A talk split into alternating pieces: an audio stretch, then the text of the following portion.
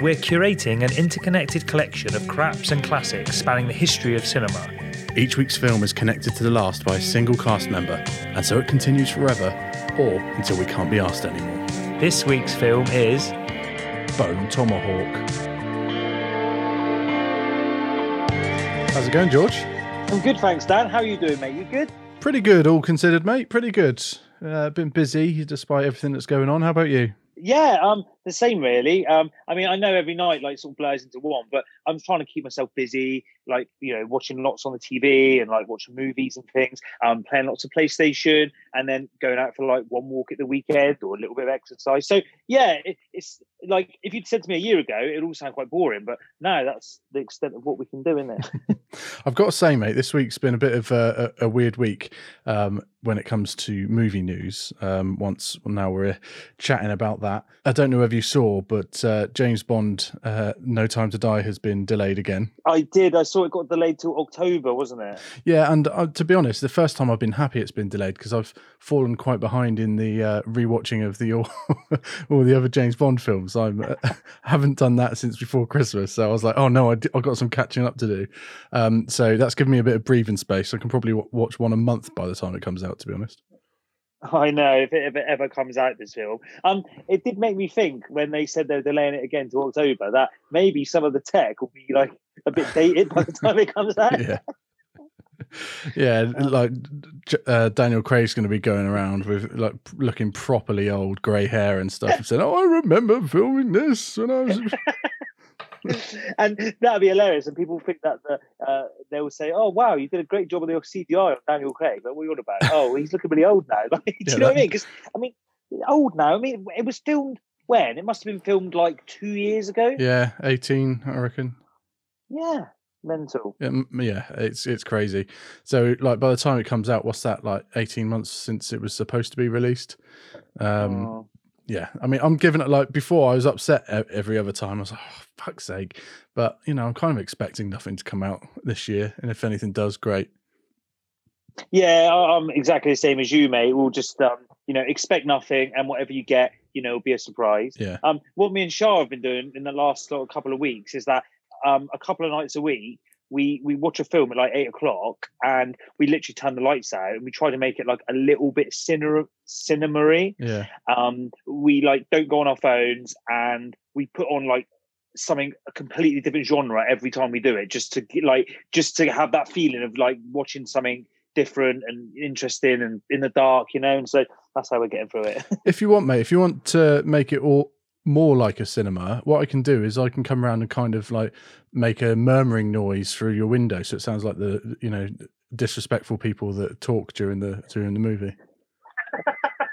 or you could just sit there just chonking on Yeah. something spot on yes mate that will just add to it absolutely Cool. All right, let me know. Is it if it's every night at eight, mate? I'll come around and I'll do that out your window. that's it mate that's it so you've got 20 minutes get yourself around down Yeah, so it's going to be a while till we go to the cinema, but that doesn't affect us ploughing on with with our plans. So, um, have you uh, seen anything good this week, mate? Yeah, um, I have watched a couple of good things this week actually. So, um, the first thing I was going to mention is, um, uh, do you remember a couple of weeks ago we talked about our uh, New Year's resolutions for movies? Yes. Um, well, I cracked on with one of those, and that was I said I was going to watch the Mission Impossible movies from start to finish, number one to number I don't know seven or six, whatever we're at, and I've watched the first two. And um, I'd already seen number one, but years ago, and I watched it uh, recently, th- this last week, and I actually quite enjoyed it. It was, um, it is quite good, very silly, but quite good. Good. And then I watched number two, Oh dear. um, whi- um, I didn't absolutely hate it. It is so fucking stupid, like the whole face mask aspect. But I did enjoy it. In uh, as, as I was watching it, I was thinking, "This is shit," but it's quite funny. It's very of its time, isn't it? With the, like the Limp Bizkit soundtrack and the John Woo, you know, slow mo doves flying around and uh, the bike kung fu. Oh, mate, big time! And also the way in the last sort of section, he's wearing Tom Cruise is wearing the leather jacket and like the sunglasses, like Neo from the Matrix. It's so like late nineties, early two thousands. It's unreal. And um, yeah, it, like I say, not not absolutely unenjoyable, but it is quite a bad film. the most depressing thing about that film is the fact that Dougray Scott actually pulled out of being Wolverine in order to be in that film because he thought, yeah, that's gonna that's gonna make me that's gonna send me flying big time, starring with Tom Cruise. And then Hugh Jackman, a relative un- unknown at the time, took it instead and ended up being a worldwide superstar. Oh, what a like twist of fate! yeah, poor guy. Easy. Yeah, I guess so. Like the the you know there's always decisions like that that people make, you know, and you never know which way it's going to go. And obviously, you know, for him, it, it didn't work out too well. And, um, you know, for Hugh Jackman, it was a, a big game. well, back then, like comic book movies, like were laughed at, la- laughed at, really. Like if you consider what was this 2002 something like that and um, the the most recent is obviously the first spider-man had come out and been a bit of a freak when it com- comes to it um, wolverine came out in two uh, sorry the x-men came out in 2000 i think i don't know what year was uh, mission impossible 2 was it 2000 um I th- yeah i think it was around 2000 yeah. um, the first one was about 96 um, and then I think I think about 2000, yeah, because I think there's a four year gap. So I looked it up. Yeah. And um, yeah, like I said, it's very very 2000s. But yeah. um, yeah, I'm, I'm looking forward to the third one now. Good. Yeah, I think uh, from there they're pretty consistent. I think personally, um, is, I think is MI3 the one? I've got a feeling I really like MI3. It's the one by J- Ghost Protocol. Uh, no, it's um just MI3. Um, Ghost Protocol's a bit further on. I think it's the one by J.J. Abrams, isn't it? Yes, it is. And it, Philip Seymour Hoffman as the uh, bad guy. Brilliant. Yeah, I like that one. Nice. I bet he's good in it. I love that Philip Seymour Hoffman. Yeah.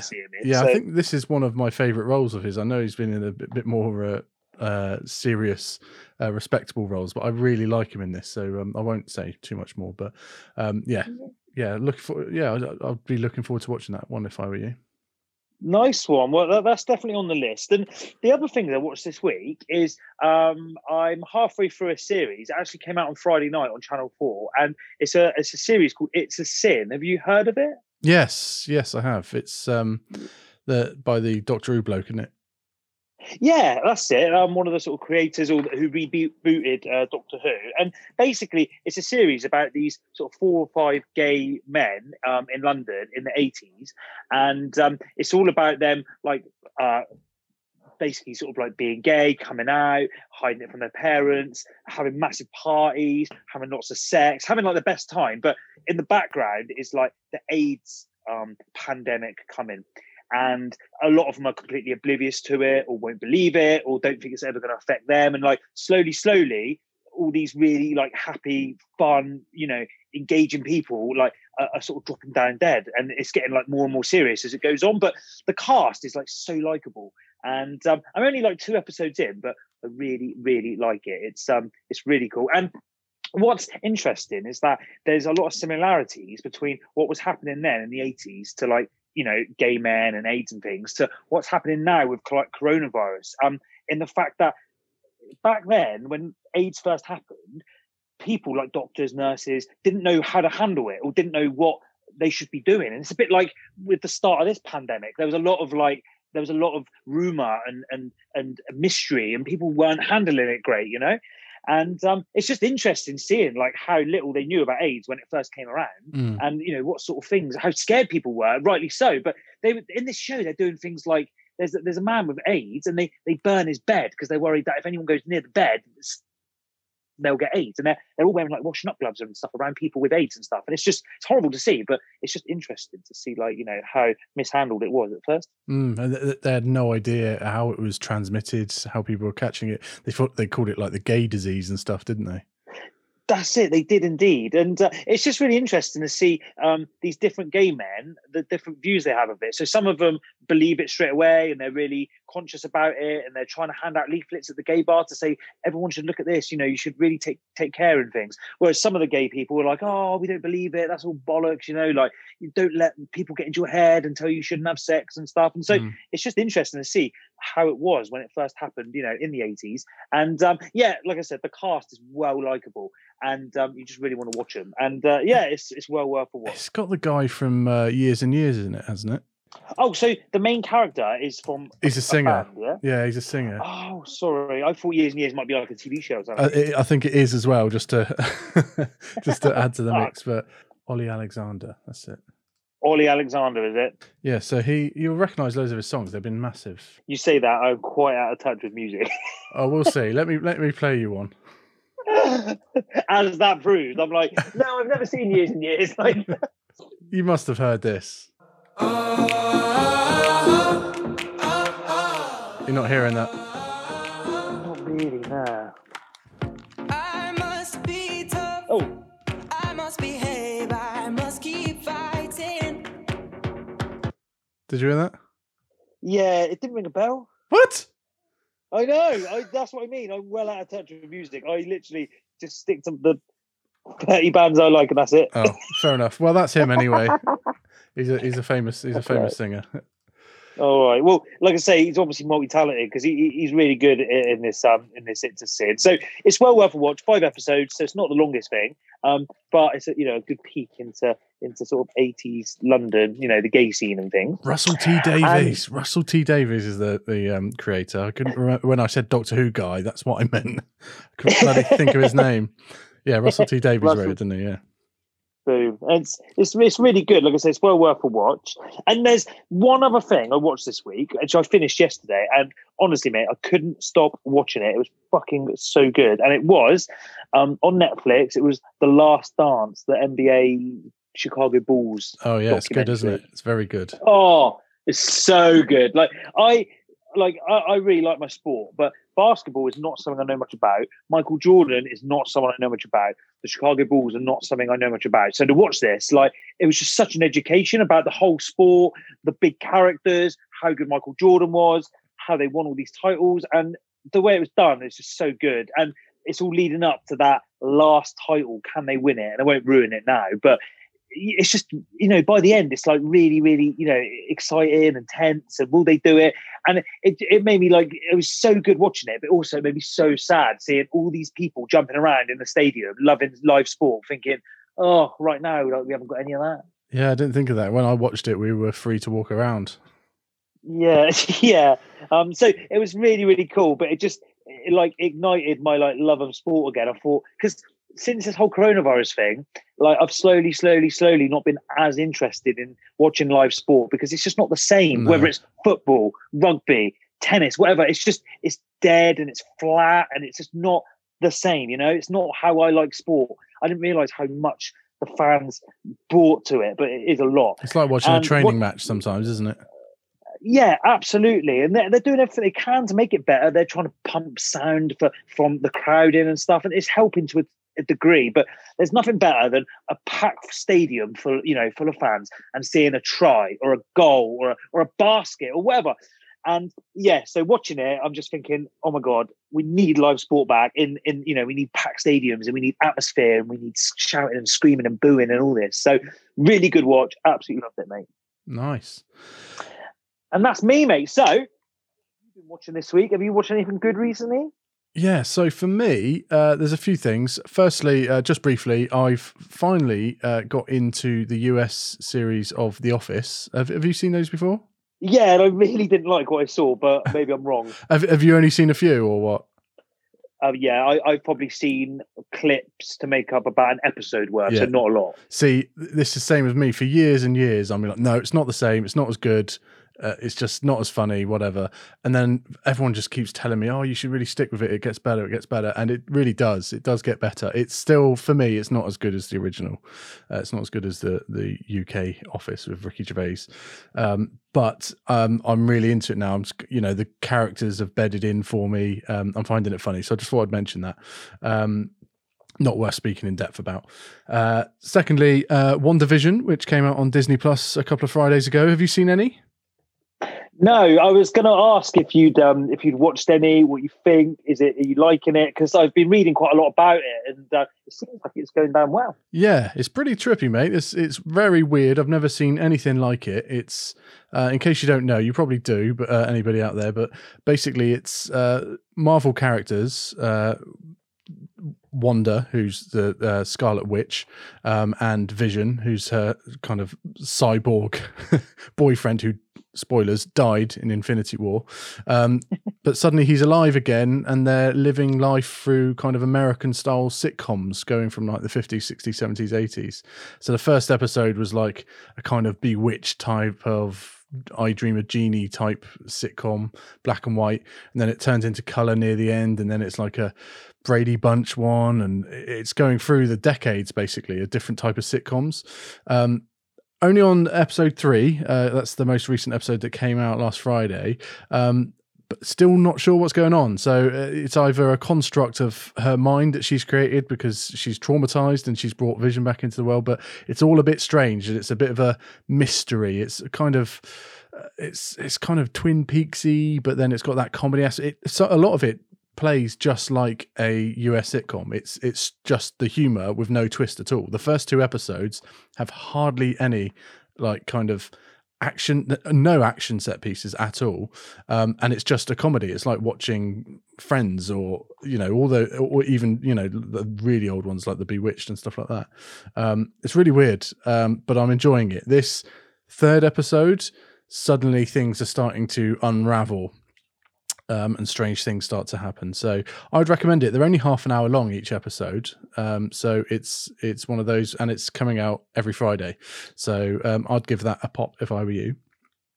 Awesome. I mean, one thing I would say is that to be the one word I would say is brave. Like fair play to Marvel. They're they're taking something and they're they're you know applying it to a different genre and they're, they're really like thinking outside the box. And anyone who's doing that, fair play. I've never seen anything like it. It's it if the thing I'm most impressed by is, like you say, it's brave and it's original, um, and I'm just fascinated to see where it goes. Like so far, it's been like, oh, that's good. I like what they're doing, but nothing's grabbing me until the end of the third episode. Um, I think they should have released three episodes up front because after the second one, I was like, yeah, it's good. I'll continue watching it, but I'm not like, you know, chomping at the bit to watch the next episode. But after that third one, I'm like, what's going on? I don't know what's going on, and and I want to keep going. So um, yeah, interesting to see how that goes. Yeah, absolutely. Do you know how many episodes it's going to be? Just out of interest. I think it's eight, but don't quote me on that. Ah, interesting. Well, I'll be interested to see sort of you know how, what you say about it. You know, going forward. In fact, I might pick that up. You know what I mean? I might, I might get it on board while it's still in its infancy and um and watch that because it, it does sound interesting and it'd be good to sort of you know be into something that everyone's talking about. yeah, mate, jump on, jump on it. Um, and secondly, um, sorry, and thirdly, uh, and lastly, uh, it's something that very much ties into uh, what we, well, the film of this week. Uh, it's so it ties in very closely to Bone Tomahawk, um, and I didn't mean for this to happen, but before I'd even seen Bone Tomahawk, because I didn't particularly know what to expect about it, I watched a film called Green Inferno. Have you seen it? I haven't no, I haven't heard of it either. Green Inferno. What's it about? Yeah, so uh, I've heard about about it um, a few times. I've never actually visited. it. It's it's done by Eli Roth, so you got to think Hostel and and things like that. Um, now, I just saw it on Shudder, which we've spoken about before on the pod, um, which is a, a horror specific uh, streaming service. Um, and I've I just said Cass, I really fancy watching uh, a horror film, so skip through Shudder, found it, and I had a had a decent star rating on it. I thought let's give that a go, not knowing much about it, um, and. I'm not telling you there were. I'm not lying when I say when we we're watching it that there's points where Cass actually nearly puked. She was What? she was retching because of how sick some of the scenes were. Um, now, Oh my god. she's no horror f- aficionado, but um, what I would say is in the first half an hour of this film, I was like, oh, this is shit. Like, acting's bad, the scripting's pretty bad. But as soon as the stuff that happens in it happens, um, and spoilers in case you've never seen it before and want to see it, um, I'm just going to mention a word, what it hovers around is cannibalism. Um, and But so, some of the graphic scenes in it uh, of cannibalism are pretty brutal. And Eli Roth's known for that kind of, you know, kind of uh, torture porn, gore fest shite. uh, just, but it's well done. And I've got to say, I ended up really enjoying it. After the first half an hour, I thought it was going to be shit. And, you know, the acting's not great. And the, like I said, the scripting is not great. But the way those horror scenes um, were shot is amazing. So effectively, it's like what we're watching today, uh, as in Bone Tomahawk, um, but it's it's not in the Wild West. It's modern times, and it's uh, it's in Peru, and it's kind of like a isolated tribe that don't see you know the kind of developed world often and when they do come across them they basically eat them so it's it's worth a watch mate give it a go So, so that's what the Green Inferno is. It's the, the jungle, I guess. yeah right? yeah getting the, the the rainforest and they basically get stranded for reasons that i won't spoil and one by one these kind of american students start getting picked off and um you know jailed and yeah like i said i won't i won't say too much but uh, if you can get through that first half hour you'll get in for a like a puke worthy streak of a good another hour and a half It sounds like um, very much like a film I've never seen, but I've always sort of wanted to. Is a film called Cannibal Holocaust from the Yes. seventies, which was it was always known, wasn't it, as being like the worst movie, as Yeah. in worst as in the most sick. it was banned and all Um, that lot but i, I think that's quite yeah. tame today Oh yeah, I, I, that's why I'm quite keen to sort of see. You know, is it that bad or is it today? It's not too bad. But one little nugget of information which I love about that Cannibal Holocaust is that there's one shot where there's a woman who's got a stake, like basically up her ass and then through her mouth, so it's like sort of impaling her. yeah And the, the, the you know, I've read a thing before that said that the, the the special effects were that good back in the day that when the film was watched for the first few times, people thought it was real, and the director actually got taken to court for murder, and he had to explain. Yeah, it's mental. He had to explain how he did these special effects for the judge to go, okay, fair enough. He he did just um, you know do a movie. It's not real. Um, but yeah, I do need to see that film. But I need to see Green Inferno also because it does sound sick. Did you think it was sick then? Was there bits where you were like, oh my god, this is bad?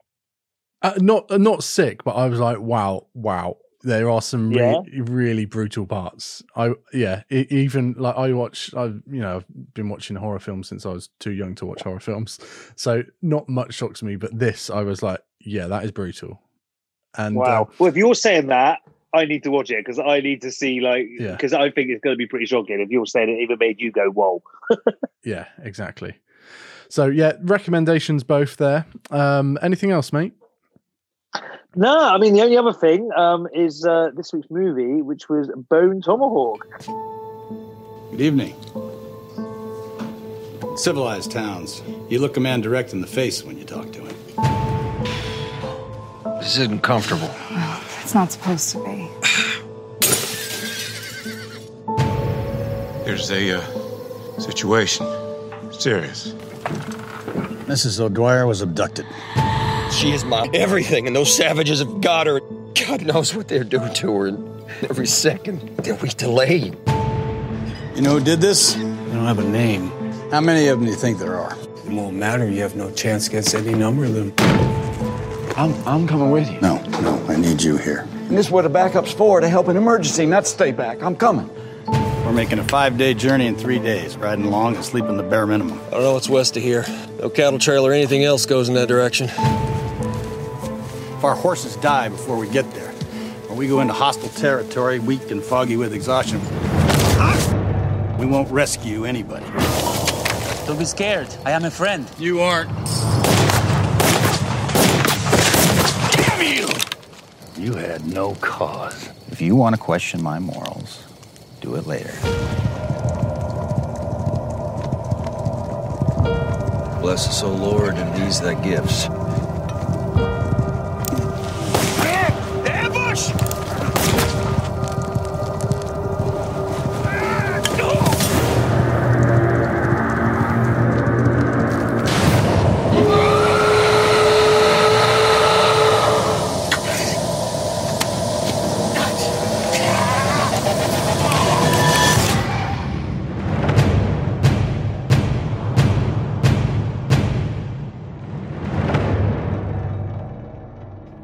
Us one of George's famous synopsis before we go any further, mate?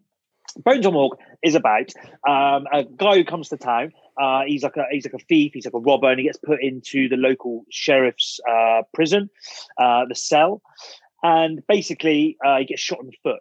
So um, a nurse goes and like tends to him one night. Anyway, it turns out that the nurse, the thief who got shot in the foot, all get kidnapped by an Indian tribe, and a couple of the townsfolk, it's like the smallest town ever, um, decide to go and rescue him. You've got the sheriff, you've got the woman's husband, you've got some other guy, and basically it's a film about them traveling from point A to point B to go and save these people. Let me give you the first one I found on Google. Go for it. In the Old West, a sheriff, Kurt Russell, his deputy, Richard Jenkins, a gunslinger, Matthew Fox, and a cowboy, Patrick Wilson, embark on a mission to rescue three people from a savage group of cave dwellers. Or troglodytes. Troglodyte. Yeah, that got brought up a few times in this, didn't it? That's a great word. We used to call people that at school.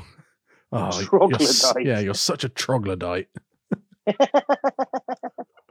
That is an awesome word. So, mate, what's your history of this film? Zilch?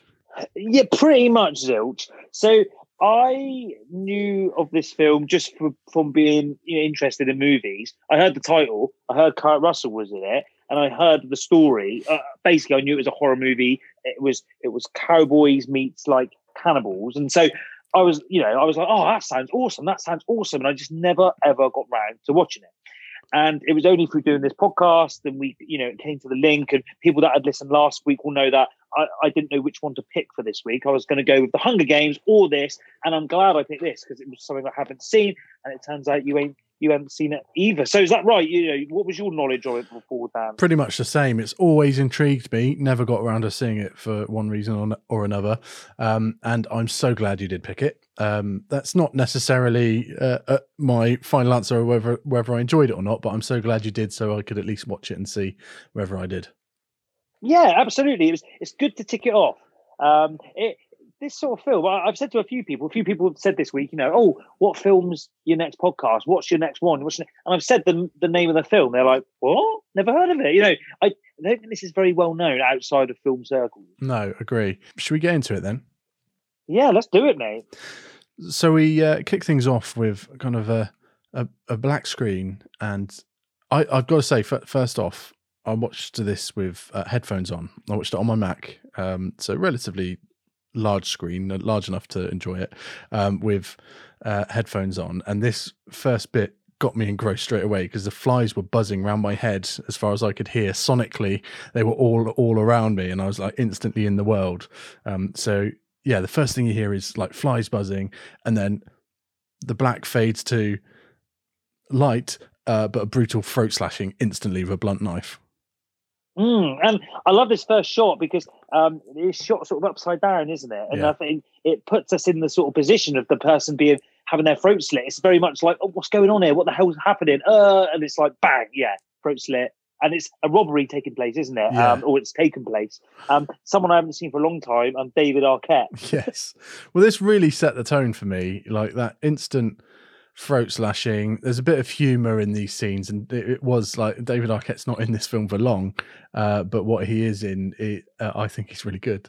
Yeah, no, absolutely agree, mate. Like, um, I, I- don't see this guy in many films anymore, and um, everything I used to see him in, I always really enjoyed him. So it's good that he popped up. And um, th- there's another actor in this as well who I haven't seen for a while. Again, I'll get into that in a minute. Who pops up? So it was good to see some of these people sort of make a bit of a comeback in this Yeah. film for me. and he, um, uh, he's he's basically a wrestler at the moment. Did you know that he's kind of uh, on the wrestling scene? Yeah, I did hear a little bit about this. There's a documentary at the moment called "You Can Never Kill David Arquette" or something like that. That's right. and it's about his comeback, isn't it? About Yeah. it's about wrestling. I thought at some point I have to watch that. It just sounds mental but amazing. Yeah. I was I was tempted to choose that, uh, but, but I That'd be didn't. I didn't. I didn't. I didn't.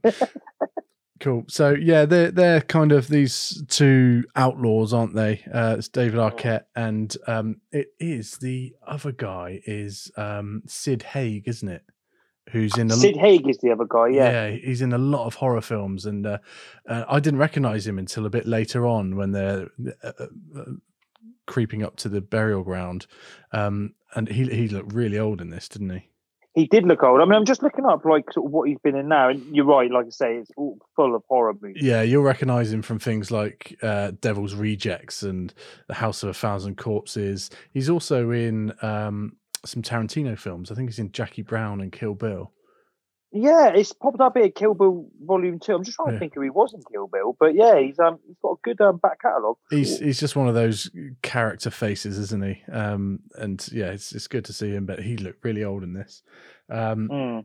this film, I I bet this film, the subject matter and the script and stuff, I bet it attracted like I bet the actors in this read it and thought, ah, what I'd love to be a part of that. I'd love to be a part of that. Do you Oh, know yeah. what I mean? It, it's um I, I can imagine it wasn't hard to persuade a lot of the people in this film to be in it because I think they looked at it and thought, yeah, I want to be in that. so uh, basically, after that throat slashing, um, David Arquette says, "Why do they always wet themselves?" Uh, so Yeah.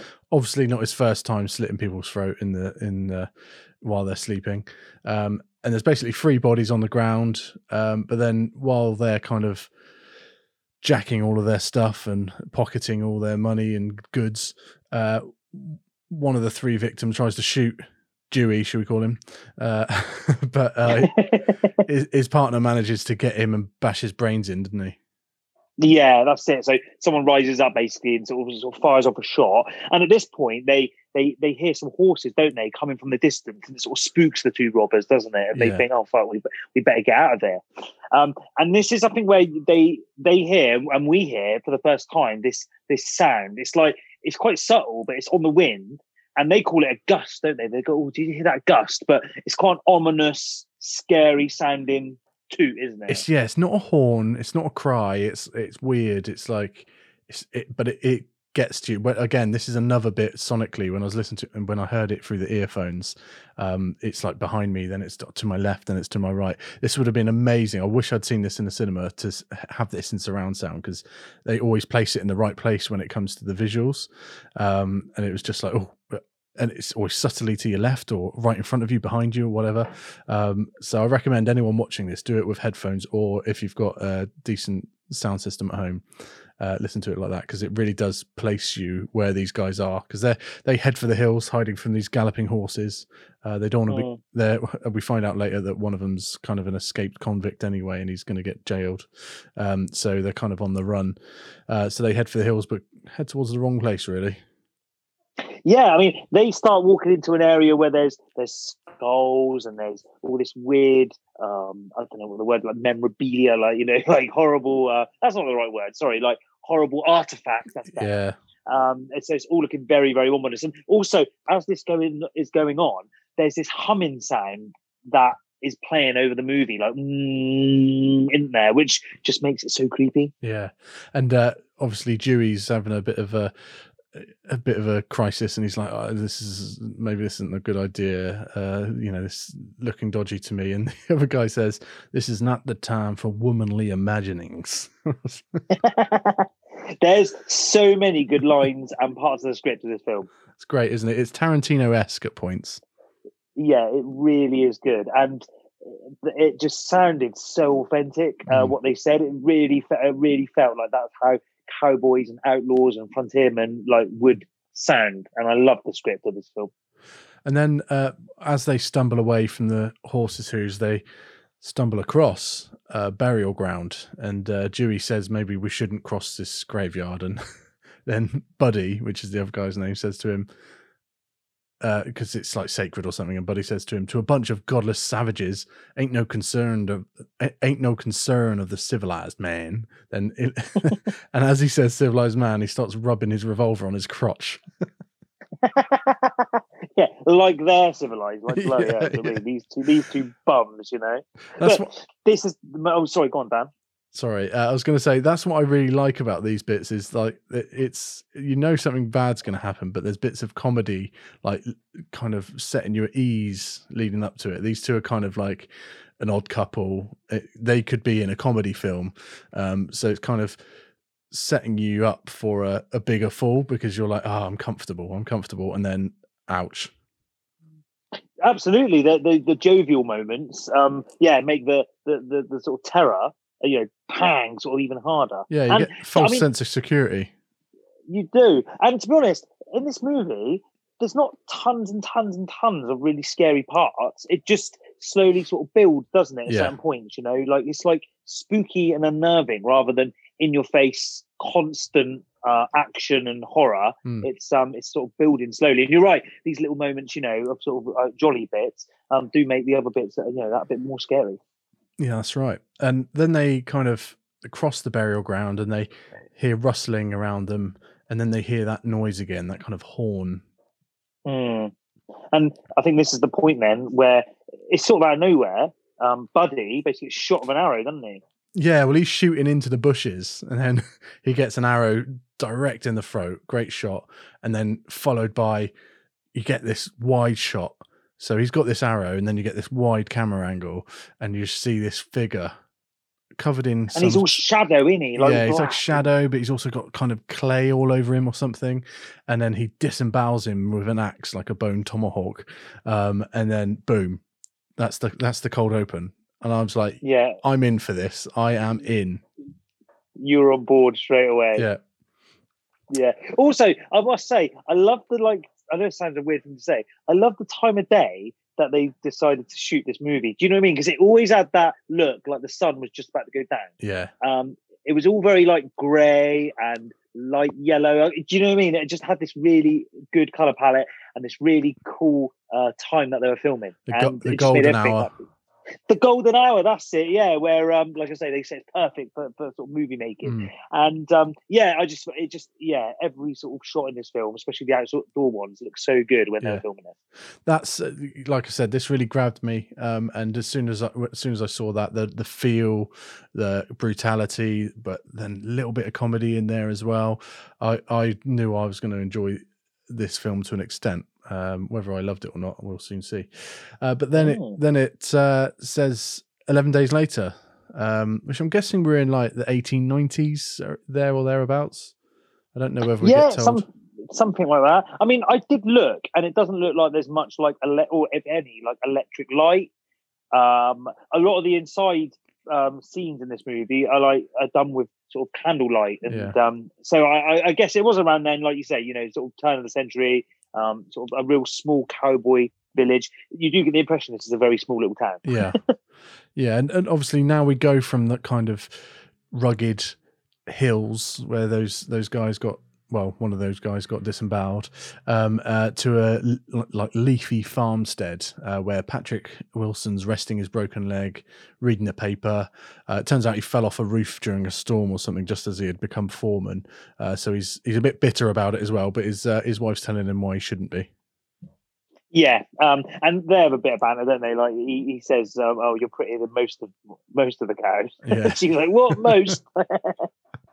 yeah so uh we they're, they're set up as a loving couple she's a lovely wife he's a loving husband um but then we see a shot from outside their um a, farmstead uh where dewey is is burying luke by a tree yeah, so he's basically burying what was sort of nicked. I think it was books and things um, from the the oh, the burial site, wasn't it, where they sort of murdered yeah people.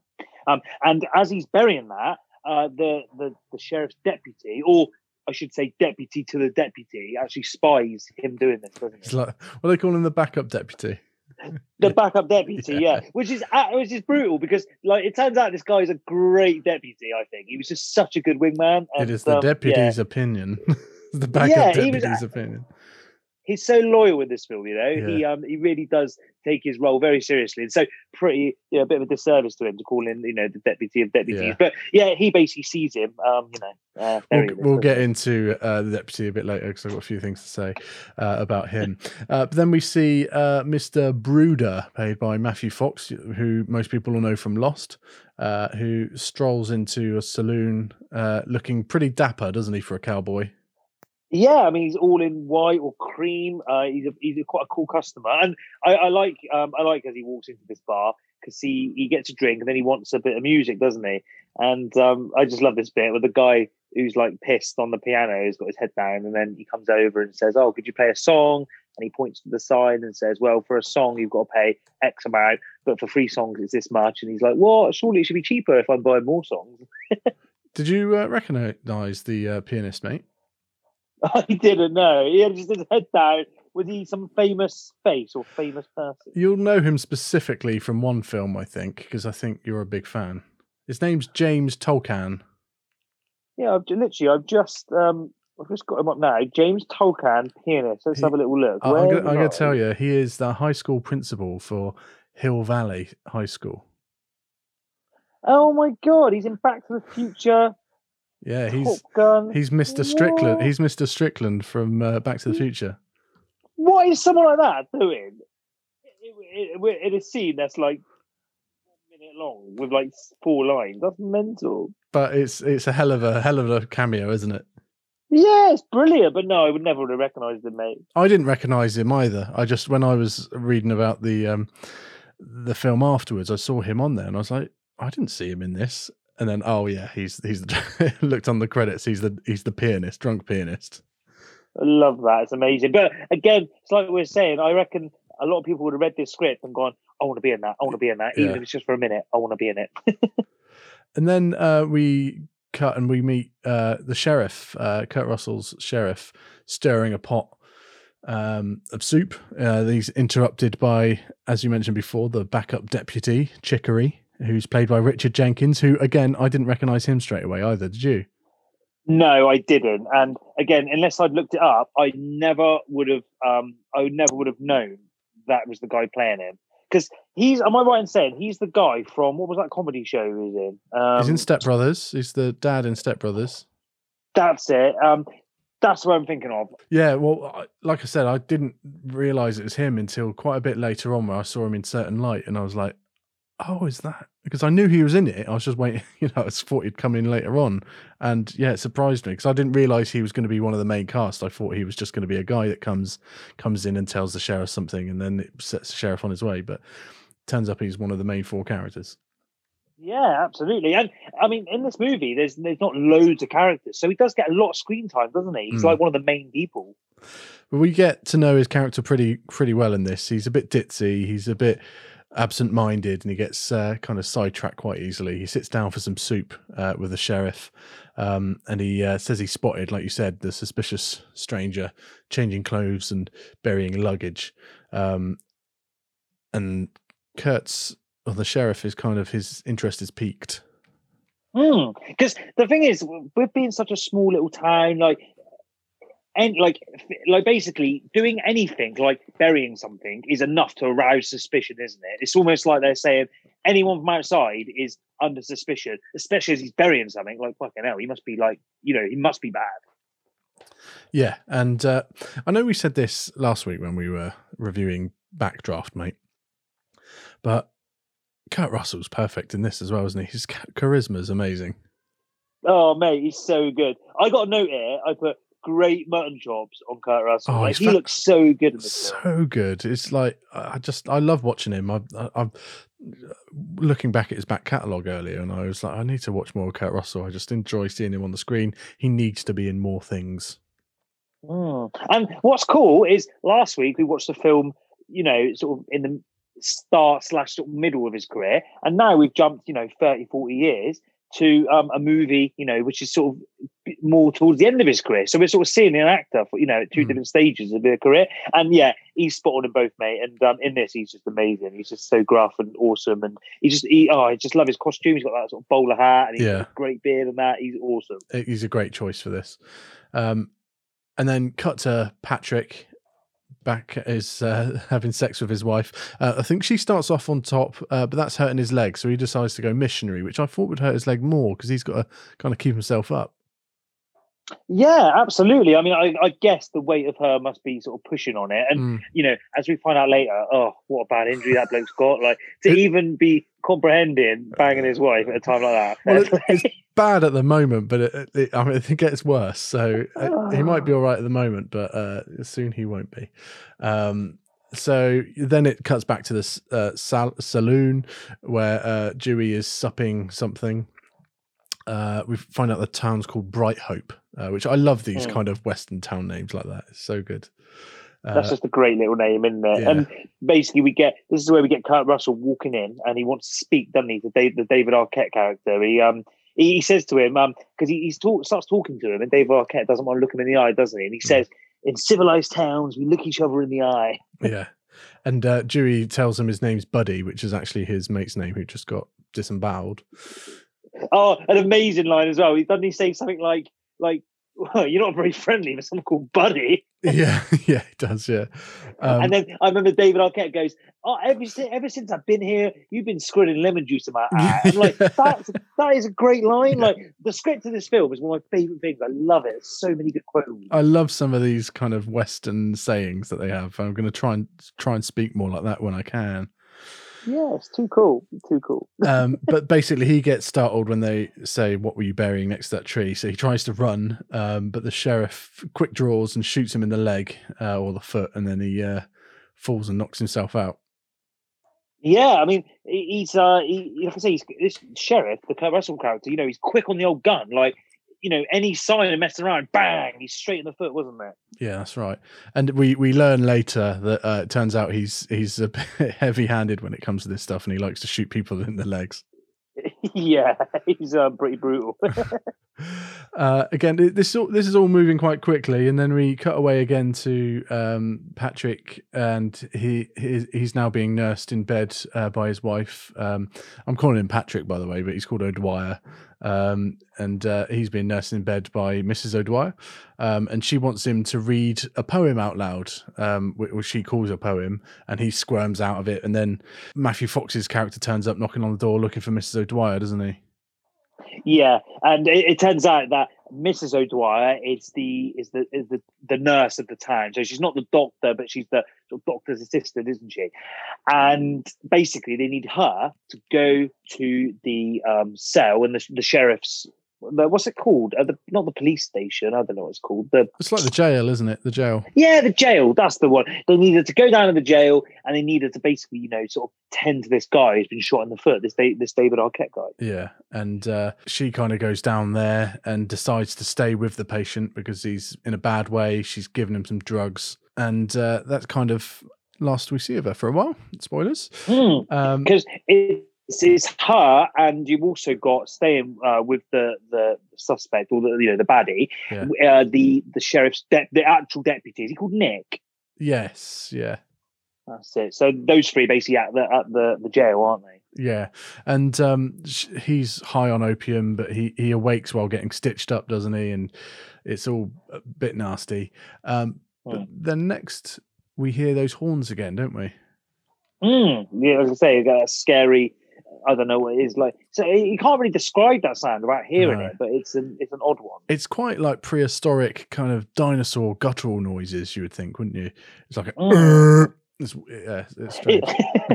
I'll tell you what. When you find out later in the film how the sound's being made, it then it sort of falls into place. You go, oh Yeah. yeah. Do you know what I mean? It's sort of it does tie well into how it's being made. You know, the sound sounds like it would sound. I M- think. makes sense, yeah.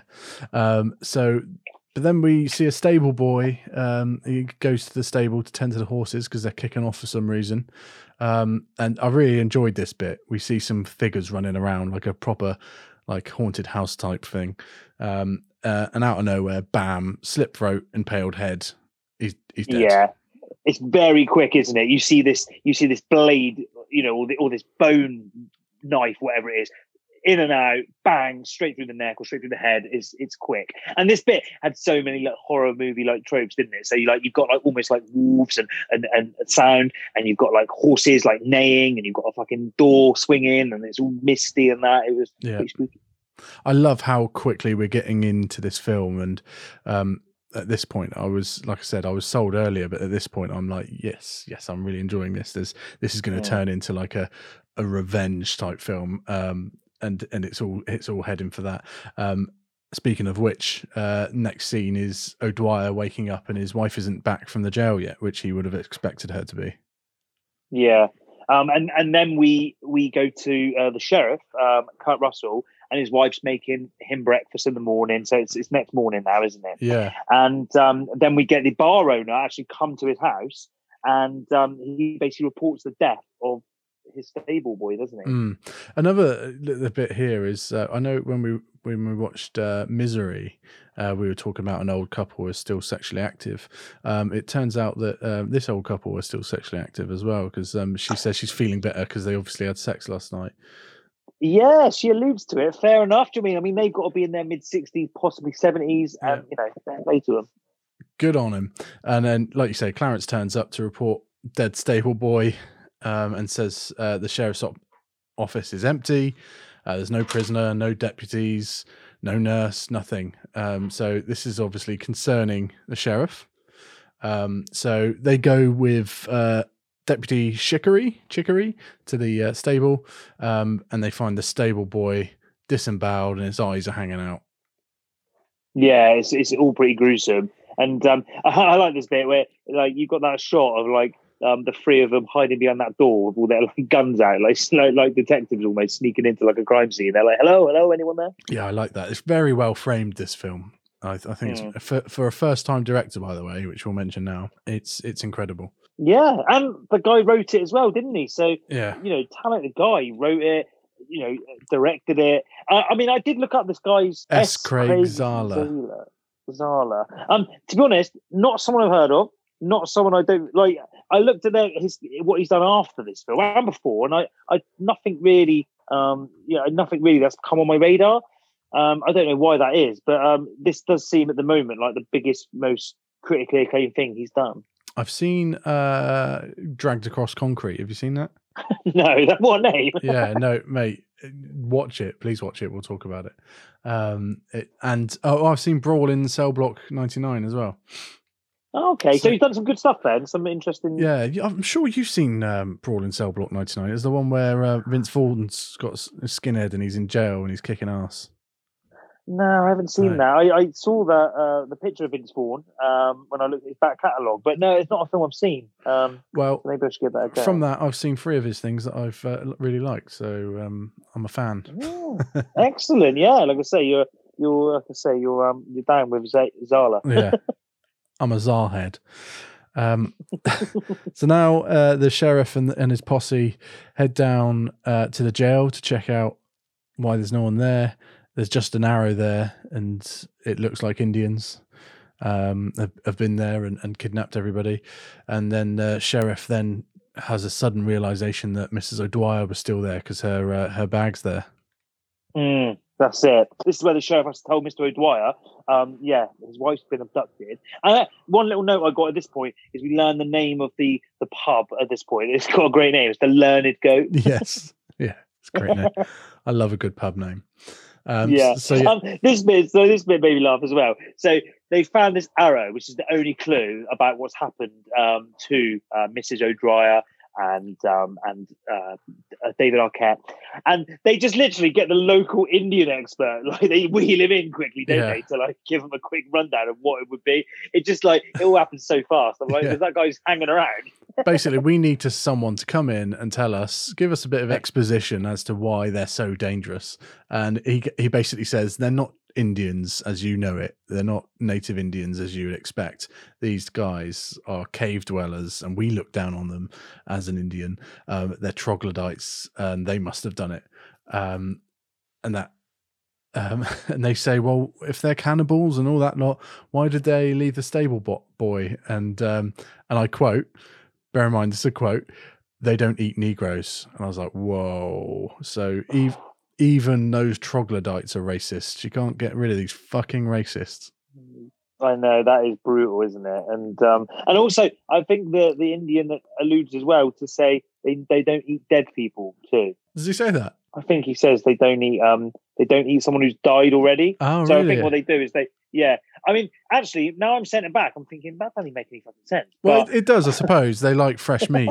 they like like it like it straight off the carcass. They like it warm. yeah, Um, yeah. But this Indian guy does a good job at, at like basically putting the fear into our, into the audience, doesn't Yeah. it? Because now we know, oh my god, they're up against it, and uh, you, immediately you think of the wife who's been kidnapped. Even David Arquette, you think they ain't got hope, they're fucked. Like this is really bad. Yeah, and then uh, they decide to go out to the hills and get them. Um, the sheriff says, "Me and O'Dwyer will go because we're the only ones who really have to." Um, but the backup deputy said, "No, I'm I'm coming with you. This is what I'm here for. This is why I'm your deputy uh, for occasions like this." And also Matthew Fox offers his assistance because um, one because he's killed more Indians than all of them put together, uh, which instantly uh, put a put a dead man walking sign on his back, I think. Um, and uh, and two, uh, he kind of feels that he's responsible because he went and fetched O'Dwyer and got them involved. Yeah, he brought the woman to the to the into the scene, and so yeah, he, he sort of he's a, he's a random character in this Matthew Fox, isn't he? Like he's um, I don't know, he doesn't really add a lot to this movie. I wouldn't say. Oh, I like him. I, I think he adds that kind of. Um, he's the bit of a live wire in the group. So later on, when they're camping and stuff, a lot of the kind the disagreements between them he's caused and he's like a the opposite to the uh, deputy so they kind of don't get on. And if you think about him shooting the two mexicans later on um it, it'll all, all add stuff and i think he has a decent arc because he starts as this really vain up himself guy um and then later on you see him again jumping ahead a bit but he's lost his hand and says he basically he would rather die uh, killing all of them than live without a hand. He said um, he's too vain to live without that hand. So I, I think it's an interesting arc. I quite liked him to be honest. I think for me, like I went on board with like him coming along, and I know later you do find out he, he says I felt partly responsible and stuff, but at this point I was thinking, what? Like he he walked in the bar so like cocksure and like you know what I mean, like thought he was the big I am. And I don't know. I just, I just, I felt like the other three like had. Well, you also find out. Bear in mind, you also find out that um, uh, Indians killed his uh, sister and mum. So he, yeah, that's a good point. He likes killing Indians. So he, I think, the part of him wants to go for uh, to get that out of his system even more. Um, so we find out later that he's killed hundreds. Um, but yeah, over hundred he's done, isn't he? Yeah, I don't think that's kind of uh, met his thirst yet because he's still retribution for his family. I think um, still loves killing them. Yeah, I, I say I really liked it. I think he he was actually one of my favourites. So it's interesting that you've uh, you've uh, you didn't take to him. No, like the other three, I don't know. I, I liked them. It might be the cast. Uh, the other thing is Matt. He's not like one of my favourite actors as well. I think No. that I I really like Lost. Um, but he was one of the parts of Lost that I, I didn't really like. I felt like he played it. He, he always played it with this like. Um, he was he was quite wooden, and I thought he was just He could is quite bland. One way. He's bland. Yeah. yeah. And and and then this, like I, I, I kept seeing like Jack from Lost again, and so again, it just reinforced to me that I don't think Matthew Fox is a, is a, a, a very good actor. Ooh, burn! Um, but- let's let's get him on the podcast. but but like but when you put him up against like Kurt Russell, you know, and, and Patrick Wilson, who I think's got a lot of, a lot of likability and stuff, I just think it even more to me shined out. Like oh, Matthew Fox, like to me, he's like he just stands out like a you know a bad actor compared to these other guys. But you know Fair. he um. You know that's that's just what I thought of him, but he comes along for the ride, doesn't he? So He you know, does. got the foursome. Yeah, that's it. The sheriff's wife's not best pleased about the mission, um, but he- he's basically saying, "Shut up, let's not talk about it. Let's have a kiss. Yeah. give me my sandwiches. I'm pissing off." and we hear, at yeah, we hear at this point that they're going to do a five day journey in three days with an old man, uh, a cripple. And then two blokes that could probably make it on their own in, in, in three days. Um, so yeah, an old, one old man, a, a one-legged man, a sheriff, and a ba- badass kind of fashionista. Um, it's it's a tough existence this world. You think that they've got to travel five days, you know, usually on horseback. They're going to do it in three, sleep on the ground. It's a tough existence, isn't it? I tell you what, the fact that the Patrick Wilson character came on this trip with that leg that broke is fucking mental. Like it's so brutal. Um, the the you know the the the passion that he felt to like you know save his wife even in that state. Fair play. For me, so for me, there's a little bit of disbelief there because I know Yeah. he's really keen to go and get it done and all that lot. But I would also think to myself, in that position, surely you would think to yourself, I'm going to slow them down, and it's more likely that she's going to get eaten alive because I've slowed them down and we haven't turned up in time. Surely, Yeah, and that's a good show. Yeah, like you know, you'd want to have to give your wife the best possible chance, and to be hobbling along like oh, it's just. I mean, I guess what he thinks is that he can just they can just ride the he can just ride the horse, keep up with them, and then Yeah. just rest through it. But obviously, it all you know takes a bit of a, a, a turn later. That's it. And they all set off, and you see the shitty horse that uh, the the deputy's on, Chicory, um, a little nag, um, and then they all gallop off, and it gets proper westerny here straight away, doesn't it? It does indeed. Um, and then basically they um they they ride off. You've got some shots of some vistas, and like say, it, it look the, scenery looks amazing. And then we get to this uh, the part where they stop to make camp for the first time, don't they? That's it. And then uh, John Brooder, Matthew Fox's character, put some like jingle bells around the camp uh, to stop any to stop both like animals and bandits coming in. Uh, and uh, yeah, it's an interesting way of doing it. It must have taken him fucking ages to do that full perimeter. And he's not jingling jangling when he's riding that horse.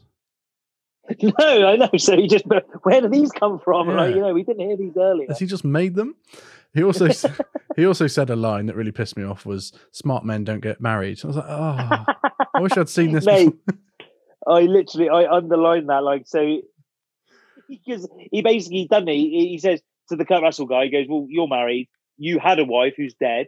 Yeah. Um, we're saving your wife." He Yeah. says, "Yes, smart men don't get married." And I was like, "Fucking hell!" But that sums his character up quite well, doesn't it? Because he's that Yeah. very, um, you know, sort of detached sort of guy. Like, I think he feels he, he's a cut above these guys. That's it. And he sleeps around a bit. He likes himself as a Lothario. He says there are 11 women in Bright Hope alone who he's uh, kind of got waiting for him.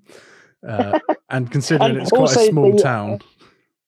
Absolutely, that must be like pretty much the whole female population. But they um they sort of allude to it a couple of points that he has tried it on with Mrs. O'Dwyer now and then, doesn't he? Like at one point, Patrick Wilson says, "Don't you touch my wife? Like I know what you're like." or Yeah, like earlier on when she, he came to collect her, he said, "If you say one flirtatious thing to my wife, blah blah blah," um, and he he kind of reiterates that later. Um, but also, while they're bedding down here, the deputy says to the sheriff, "Can you read a book in the bath?" And I was like, "What the fuck kind of random Oh, question is that?" This this is so random. This bit, and he keeps saying about how you fall asleep and it will fall in the bath, doesn't it? Yeah, and I was thinking, uh, I'm I'm all for this non-consequential kind of conversational talk, um, but this is a bit too random for my liking. Uh, but it does show that how the deputy Chicory does react to in stressful situations. He just likes to talk mundanity. Mm. And also, I think it shows as well how much he like looks up to like the Kurt Russell sheriff, doesn't he? Because he's like asking it like his advice, what would you do? And Kurt Russell just you know simply says, "Oh, I'd get a, you know what they have in an orchestra. Like I would Get music, use one of them." yeah, And- get a music stand and a towel. Yeah, you're right though. It's so fucking random. Like what the fuck? Like it's just mental. and then bells go off. Boom! Brooder shoots a coyote or something.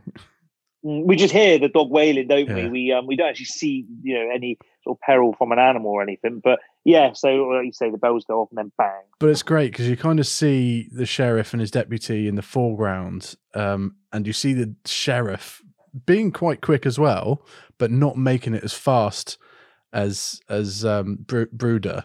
And he is up and and he's basically he's lying down and he's up and shot that animal within a second, um, and that just puts in our mind how quick he is straight away. He's he's quick on the draw. And then we get to the sort of the, the next morning when they're going to set off, and um, Patrick Wilson actually sort of like hobbles off funny to sort of like you know play with his his is it a tourniquet? It's called. Yes, that's right. Yeah. Yeah. uh, oh, this bit's like brutal. This is like proper acting, isn't it? You know, when he's got a he's he's basically got to like sort of push his leg in or whatever, and you can Yeah. just hear him like screaming and stuff, and his face, and oh, it looks so bad. And then you find out that he's got some opium on him. Mm.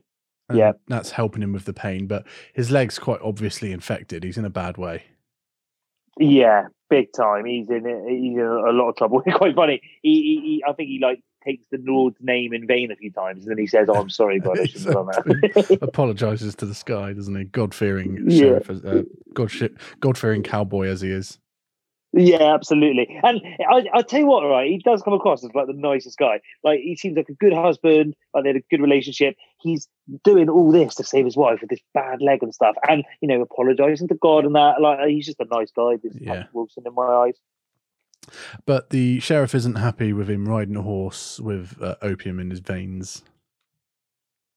No, he's not. So uh, he he plots with the deputy, t- tells Brooder to stay out of it, uh, but plots with his deputy to confiscate it, um, and and they do. So they take it off him, say you can't ride your horse with that. You're going to be an absolute Mm. liability. You pisshead, drink and drive. never do it. and then moves on, doesn't it, to the next time that they're camping. Um, again, another scene with like you know lit by fire. They're sort of like you know all, all around the fire, sort of you know getting their head down and things. And again, we hear a little rattle on the chain, don't we? Yeah. Well, before that, they're talking about the possibility of gangrene and am- amputation, and whether the um, deputy, because he's he's been in the war, he was in the civil war, um, and he's had to amputate before. Is would he still be able to do it? Um, so that sets something up for a bit bit later on. But like you say, yeah, two strangers approach. Yeah, this bit's like well brutal. Um, so at first they're like, "Who is it? Who is it?" And um, they, uh, it's basically this one guy, and they say light a match, don't they? And so this person lights a match so they can just see. And then this this Mexican person um, says, oh, "I've got a friend with me. I've got a friend with me, or whatever." So there's two of them, isn't there? And literally, just out of nowhere, Matthew Fox just goes bang bang, just kills them both. Yeah, and uh, he says they they were either scouts or thieves. Um, and basically says we need to get out of here. There's they, they if they were scouts, there's more coming, uh, so we need to break camp and uh, and move, uh, make a cold camp. So in other words, let's not set a fire. Let's just uh, settle down, lie on the ground, and get some kip, and then we'll move on in, later in the day. But yeah, he's very quick to shoot them down. And th- again, this is all building the character of Brooder as being a bit quick on the draw, but not in a good way, um, and quick to kill uh, he has no qualms about killing people, and for me, that set him up as someone you want on your side, um, but you don't, you don't want to cross him. So you're happy that he's there with them because he's the one. He's twice now. His preparedness to kill and react have, have saved them. Saved them from well, potentially saved them from a coyote. Those Mexicans were probably innocent. I think one of them looked like a priest or something, didn't they? yeah, it's so brutal. Like I, I don't know what they were doing, like walking around the desert at night, but he is quick to just kill them. yeah, and, and, it's never really confirmed whether they were a scouting party for what happens next because they do they move camp, um, but they get ambushed. To kind of, one, yeah. I think O'Dwyer gets woken uh, as Brooder's getting stabbed in the shoulder. Um, O'Dwyer, I think, gets a shot off and shoots one of the thieves. Um, oh, and this next bit is so brutal because so they basically they they, they fend off like the the, the ambushers, don't they? And they, they kill them, whatever. Um, and then it turns out the horses have been uh, sort of taken, and um, Matthew Fox's horse, who you know it sounds like he had a bit of a, loving relationship with. Yeah, Saucy um, as well is the name of the horse. Saucy uh, is all coming out, but no, so he basically walks up to his horse, doesn't he? he he's sort of you know, lying there like dying. I was like, oh, that's brutal, Matthew. And he doesn't think twice, really. Matthew Fox, he's gutted, but he just shoots him head. now it's personal for him as well. He's like, fucking, I'm going to get out there and do some damage to people. I think. Um, yeah. But basically, the other horses were stolen. Saucy wouldn't be taken, um, uh, so that means they're all without horses now. Uh, so they have to hike uh, so this trip that was supposed to take them a few days, you know, it, it's a five day journey that they're going to do in a few nights. Um, now it's going to take them a lot longer because they have to hike the way. Um, bear in mind, one of them has a severely broken leg. And mm, he sets off first, doesn't he, Patrick Wilson? He says, "Oh, I'll get going, yeah, and um, you guys can sort of catch me up." And it probably didn't take him very long. Mm. Now we're only an hour in at this point. A lot's happened because uh, I look, I did a little check, and I was like, "Wow, we're only an hour in, um, and I'm already loving it." So, um, don't fuck it up is basically what I was thinking. um, but he's really struggling, so they're walking on. They go on without him, don't they? Yeah, they catch him up, and then and then some. Um, and like I say, his only hope is to sort of get to the camp and have a little sleep while they're still there. And it's just I mean, I was thinking, watching this, thinking, how is this going to pan out? Because this, this ain't good for this guy. No. Uh, they they he catches them while they've had a you know a kip. Turns out he's a couple of hours behind them. Um, mm. He lays down and have a nap. Um, and then gets woken up. They're about to leave in order to arrive at the destination. That was their last kip, I think. Um, yeah. So they're nearly there, basically. And uh, Brooder makes a joke about uh, if we get there, we're going to get there before you. I'll, I'll try to refrain from flirting with Mrs. O'Dwyer. Um, and then s- smash. O'Dwyer gives him a slap. Uh, doesn't yeah. t- doesn't take it well at all. Turns and punches Brooder, um, but absolutely does his leg in in the process. He another good line there. He says, "Risking my life gives me the right to an innuendo." Yeah, yeah. but he basically, this is where Patrick Wilson got proper fucked. Like his leg is knackered now. Yeah. Um, and um, basically, he then gets. Uh, so it turns out Chicory, like you said, is a is an ex uh, Civil War surgeon, and he gets um, he gets a choice, doesn't he? Um, uh, O'Dwyer. He, he they say, do you want your leg amputated or do you want it set? And like the way they sort of frame it is that having it amputated would probably be, you know, having it set won't really work. But he's adamant. He's like, "You're not cutting my leg off." Well, first of all, they're telling him. They say Chicory, Chicory's going to have to take that leg. They're telling him you have to get rid of it, otherwise you're going to die. Mm. Uh, but he refuses. He's like, "It's my leg. It's my body," um, and he just says, "Reset it." Um, he'd be faster without the leg. It's dead weight at the moment, and you're never going to use it again. Um, but then the the three of them walk into the. Uh, you, oh, one second. Yeah, at this point, I I I thought they had actually amputated it. He thought they'd amputated his leg? Yeah, because they they give him some opium, don't they?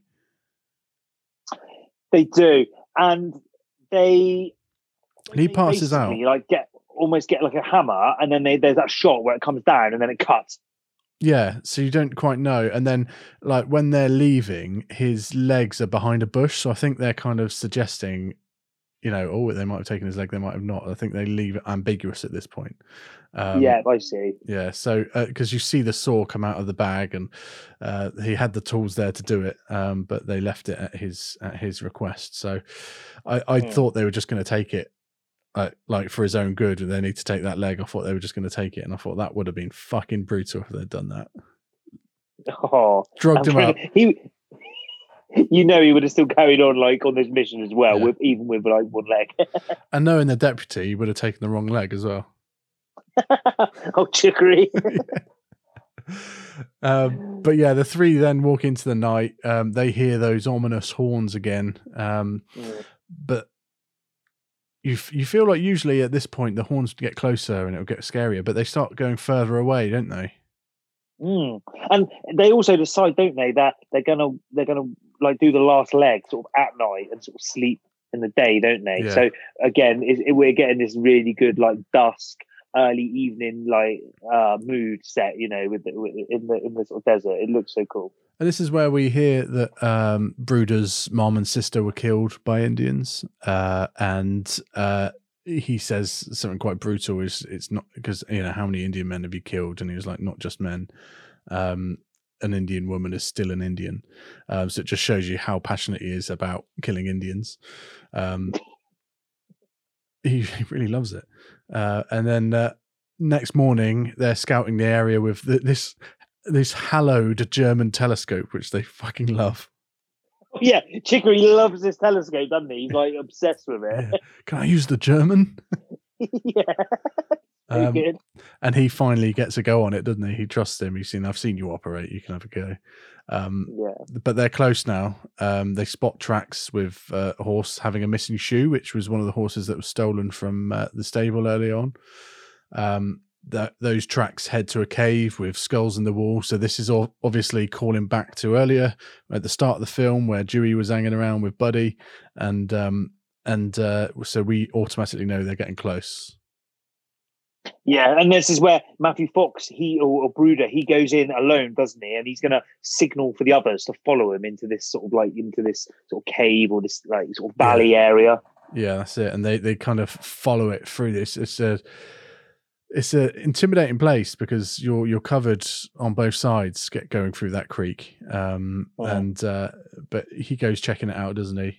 Um and uh they get closer to this cave that's in in the rocks in the, in up on the cliffside which you can't really get to um very easily anyway it's a very well thought out base for these troglodytes because uh, it's not easy to penetrate even if you've got modern equipment by those standards um and this bit Do you, do you know something? I, was sorry, just one thing on that cave. Uh, you probably read this as well. Do you know what that cave was used for before in a movie? oh, yes i read this i can't remember what it was um, Um, it's Iron Man. yes that's right it was What? yeah That's so mental, isn't it? Like, do you know I mean? They're like, oh, we used a Iron Man. Oh, that's good. Let's use Bone Tomahawk. I love things like that. It's yeah just crazy crazy uh, i wouldn't have you wouldn't guess but yeah i saw that i saw that in the trivia um Yeah. but then these guys kind of creep up on it they they're hiding behind a bush and uh, Brooder's using the uh, German again, and he says uh, um, the sheriff asks him if he sees anything up there, and then Bosh out of nowhere.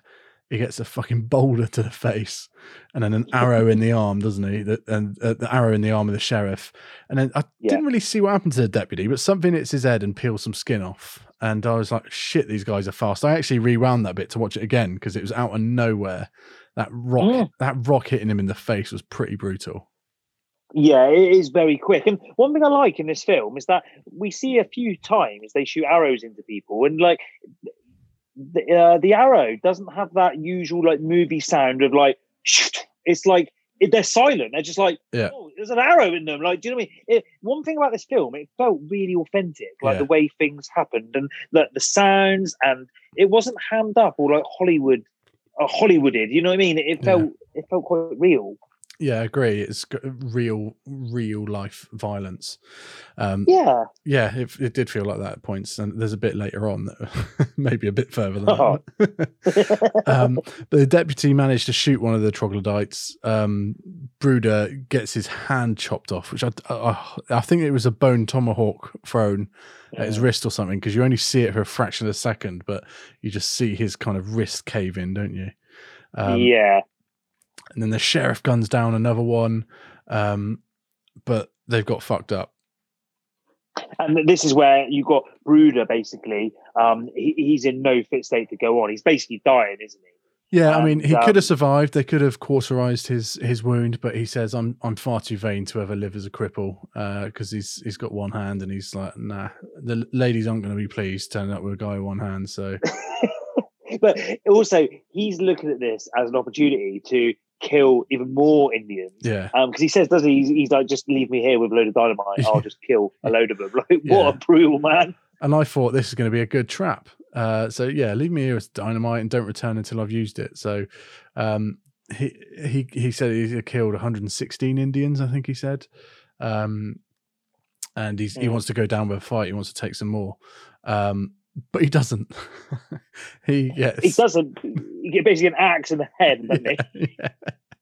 I was all ready for him to do it. He wanted this heroic end. He he said, oh, "I'm just going to sacrifice my own life and you know help you guys out." But he gets an axe to the face. It's just like this film is so like that. It, it sets up these possibilities uh, that might happen and then flips it on its head. And uh, yeah, it's it's all the Well- better for it. It's like we're saying, you know, in most other films, you know, he would definitely use that dynamite. He would Yeah. take out a few, but no, axe out of nowhere, bang. That's it. Yeah. You know, it's it's short, sharp, and it's it's quite shocking to the viewer. Not just because of the violence, just because of the, the twists and turns it's taking. You know, Yeah. they're setting things up. It's not happening. Yeah, like usually you would get a shot from the characters who are far away from that scene where Brooder is, and they would hear an explosion, then look at each other and have a solemn moment, and then go, "Right, let's get back on it." Uh, but uh, that's what I was expecting, but no, just an axe to the face instead. Uh, Um, love and it. then um, the sheriff and deputy kind of go back on themselves, don't they? They retread their uh, steps. Um, but the deputy goes down. I didn't actually see what happened to him again, uh, but he gets hit by something. Uh, and then the sheriff is getting strangled by another uh, troglodyte, and they um, shove a bone in his mouth and then whack him with a rock in the side of the head. I, I mean, my note says they're choking Kurt Russell, and then they shove something in his mouth. Like, Yeah. oh, shove know. a bone in his. I think it's guaranteed because concussion, uh, not concussion. Um, when it comes to knocking somebody out, it's all to do with the jaw. Um, so if your jaw's open, um, it's easier to get knocked out. This is a like this is why they always say to not leave your jaw swinging when you're uh, in a in a. I was going to say in a fight, but boxing particularly. Um, so in order to make sure his jaw's open and easy to knock out, they shove a bone in his Yeah. mouth and then smack him with a rock, knowing it will knock him out rather than kill him, and then they can eat him alive. Oh, that is very interesting. So, like, you know, the the most the more wide your mouth is, the more chance you've got of getting knocked out. That's yeah, because Yeah, yeah, I yeah this that, why punching the chin is the most effective way to. I'm not trying to teach people how to knock people out, by the way, uh, but punching in the in the chin is uh, you know or in the jaw is the the most effective way of knocking people out. Um, so yeah, I, I Ah, wondered These whether Indians know that. yeah, I wondered whether that was it. They want to keep him alive, and and that's why. Um, but then they get dragged, don't they, back to where uh, Brooder died, um, and into winched up into the cave. Um, I got a note here just saying how like uh, menacing I thought the, the Indians look. Yeah. The, the the white paint, they look really scary. I thought They look And like orcs or Uruk-hai, don't they? From uh, from Lord of the Yeah. Rings. They're so like dehuman, Yeah. dehumanized, aren't they? They, I mean, I know they're human, but they're the way you know they don't speak like we would. They they paint their bodies. They're sort of like naked, but they've got bones all over them. They are quite scary and but realistic scary. You know what I mean? Mm. Like it's it's clever, cleverly done. It's all the modifications they've done on their body as well to make them more kind of animalistic and uh, tribal. And um, yeah, they've really. I, I'd, it'd be interesting to how close uh, some some tribes actually look like this because they are very intimidating. And I think by design as well. I don't think it's an accident they're intimidating. It's part of their uh, part of their thing. I should imagine. Yeah, and I think you'll agree, and most people would, that the things that feel like they could happen in real life are, are, are much more scary than you know these fantastical things. And I know we don't live in the cowboy times now, but this film felt really realistic, and it did feel like it could happen. You know, if you were in the old days. So I think that made it a lot more scary. Yeah, agree. Um, but yeah, they get dragged into the cave, put in these uh, kind of makeshift uh, jails in in the uh, in the cave. Um, we find out Miss O'Dwyer's still alive. She's she's still captive there. She hasn't been eaten yet, um, and now they are captive too. Uh, but turns out they did eat. they did eat Dewey. R.I.P. yeah, old, old Officer Dewey. Yeah, he's um, he's done. Um, so she's sort of the only one left now. Oh, actually, no. To tell a lie, they've actually still got Nick as well, who's the the actual deputy. Yeah. He's still there, isn't he? But he's not in a good way. He's not in a good way now. And basically, we, we get to find out what happens to Nick very soon because they drag him out, don't they? Yeah. Um, Well, she says and, like um, there's a big one coming, like he's got big horns and stuff, and she goes, "Oh God, not him." So obviously this guy's got a reputation. One of the one of these troglodytes has a reputation, and he comes in and and yeah, they drag him out. And this big orc looking motherfucker, and yeah, they drag him out, and then the sheriff and deputy are trying to break through the bars to help him, and they out of nowhere just chop off the sheriff's fingers, and I was like, oh, that that that's the bit that made me wince the most so far, so far. Um, and then just let me read this bit out because this is brutal. We'll talk about it properly after. But they scalp Nick, so they literally razor the top of his head off. They then shove his scalp in his mouth, whack a bone in his mouth to shove it down further. Then they hold him by his ankles upside down, and then whack him with a bone tomahawk right between the legs, right in the dick, and then turn off if you're faint-hearted by this point. By the way, but they split him from his arse crack to his neck. your note is so similar to mine. Mine says they get Nick and they scalp him. They then hammer the cut off head into his mouth and start chopping him in the cock and split him in two. oh, it is as bad as it sounds. And like the thing is, the camera doesn't shy away. You actually see this uh, full on from behind him getting chopped up, don't you? His naked body is Yeah, brutal. I, I might be a sick fuck, but I rewinded this three times to look at it because I was like, my jaw was open. I was like, I want to see that again, and it was so well done. But the one thing that gave it away because it was a great bit of uh, practical effects, no CGI, other than there might be a bit of blood splatter and stuff like that, but it all pr- prosthetic as far as I can see. Um, but one thing let that um, prosthetic body down is you notice there's uh, there's a shot of of him being held by the ankles and it cuts away and then it cuts back and there's no hairs on his legs anymore. He had hairy legs and it cuts away and it comes back and there's no hairy legs. I was like, just for like you don't notice it the first time you see it because you're not looking for it. Um, but when I watched it second and third time, it's really obvious. Oh, you see. So looking back you, over and over, you sort of notice it. I guess though, most people would be so turned off by that watching it first time, they would never want to watch that bit again. No. But obviously, you wanted to see it over and over. I, more to do. It's not to like I loved seeing it I first know. time. It's more to do seeing uh, how it's done because I was like, "Fuck!" They've split him in half. So I wanted Yeah. to go back and watch it, and it's such a great effect. This is the kind of practical effects people should be striving to achieve. Don't be lazy and go for the CGI stuff because I thought that was so fucking well done, and and the shock factor is is just immense, and the, how much brutality that puts across these guys are desperate to get out. There's no talking to these guys. There's no reasoning with them. Whatever happens, you're only there to be eaten. Um, and this just got that across so so well. Mm, Yeah, and you know that you know if they are going to kill you, it's going to be in the worst way possible. They're not just going to shoot in the head. You know, they haven't got guns. You- You're not even going to get your head, head cut off. You're going to get, you know, scalp in your mouth, your own. You're going to get your knob chopped off. You're going to get split into. It's a horrible death. And then one of the cannibals, kind of next scene, is walking around chewing on a leg like it's a turkey drumstick.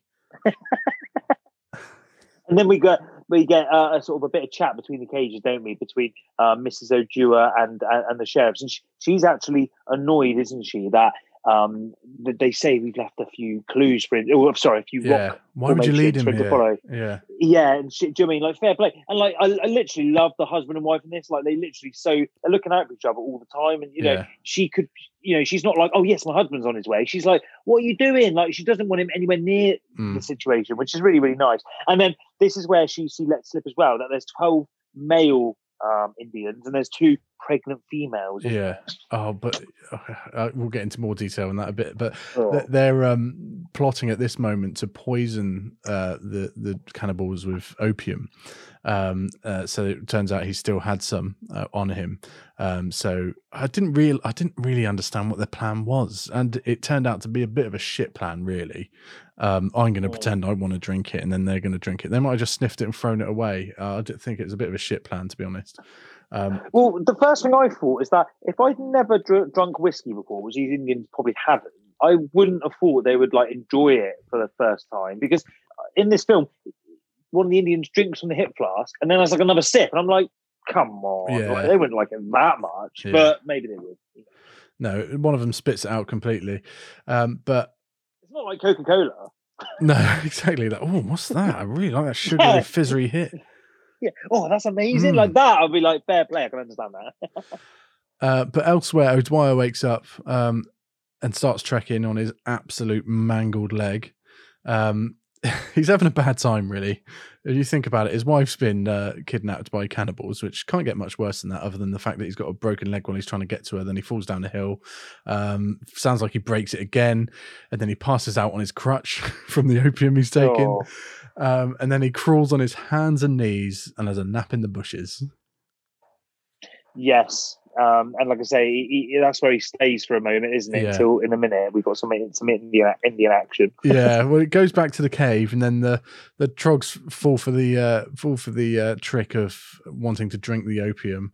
Um, but uh, uh, Nurse O'Dwyer kind of says that the first one will die, the second one will pass out, but will be fine, and the other one will be unaffected. Um, which means they'll be inca- uh, well, two of them will be incapacitated, leaving with ten basically cannibals to deal with. Uh, so it, it wasn't the most effective uh most effective plan um and they but one thing that's worth noting at this point that comes into play later is they throw the hit flask into the fire Oh yeah, that's coming up in a bit. That's brutal. uh That's but brutal. but in the meantime o'dwyer uh gets caught napping by two of the cannibals um uh, i like this bit uh but he he This ma- bit's real tense, isn't it? Because Oh. like he only just gets his shots away. Yeah. Oh. So he's really vulnerable, and I can't believe how efficiently they killed everybody else in this. Like they're really efficient, really sneaky, but they managed to a guy with one leg napping in a bush. They managed to allow him to get up, and there's two of them. Uh, they managed to allow him to get up um, and and get two shots off before they kill him. Uh, so these guys must be the rookies. Oh yeah, these are the fucking like the first days doing. they haven't done a great job. Like like you say, one leg in a bush and they still couldn't get him. But Yeah. like it is touch and go because they're right. Just as he gets his shots off, he's got to put, reload his gun, and it's quite a nice sort of like sort of scene with a bit of tension. You know what I mean? To try and get these shots off is good. Yeah, he, he deserves a bit of luck. Uh, but at this point, he goes up to one of the bodies, and I was really expecting like for him to jump up and bite him or something, um, but he didn't. Uh, but he removes one of the blow horn pieces from the guy's throat, doesn't he? Yeah, I, I, as he was doing it, I was thinking, what is he doing? Because uh, you know, at this point, I didn't click that something in their neck was making this sound. I mean, even saying it back is absolutely mental, isn't it? They put something in their like body to give them this weird sound. So he basically removes it, doesn't he, from this guy's Yeah. neck, this dead Indian. Thinking I can And, use this um, to kind of trick him and communicate with him and whatnot. Yeah, and I mean, uh, you know, compared to the compared to the whiskey plan, like this is a good plan. Yeah. this would work. You know, like this is this, this is good. Um, so yeah, he uses the whi- the whistle to call the Indians. I'm, I'm, I'm right at this point. He uses the whistle there and then, bang, he kills another one. I think. So basically, yeah, he, he treks for a little bit and he comes across the scene of where the sheriff and the deputy were ambushed. Um, and he realizes this area is specifically set up so that people coming through have nowhere to go. It's a perfect ambush ambush point. So he, he looks around and realizes, ah, there's a there must be a back entrance. So he walks up the hill and then he he realizes, right, there's a corner around here. There's probably that's probably where they come from when you go through this like ambush alley. Um, so that's where he blows the horn and then one comes running out and he guns him down. So we're looking at sort of like maybe eight left, nine left, something Yeah. like that. but the thing at this point is he puts this bloody it's basically a bloody whistle that's been in someone's throat obviously probably for years and i like oh god this is just so yeah it's just disgusting isn't it but he gives it a nice toot um, we get a nice bit coming up in a minute as well. So this is this next part. We go back to the cave. We've got Kurt Russell and Chicory, and they're again they're speaking with Mrs. Dwyer, and um, basically uh, he says quite a funny line. He says, "Oh, you, you should you should uh, eat your bird there." yeah because they're feeding on it. Yeah. But the bit where Chicory sort of, sort of, again, like you mentioned earlier, the, the way he gets through these tense moments, he talks about random things. He starts talking about a flea circus, doesn't he? yeah that's right And um, it's quite nice how how um, sort of Mrs. O'Dwyer she sort of plays along and says, "Oh yeah, flea circuses mainly they're fake, but the one you saw, know, that was."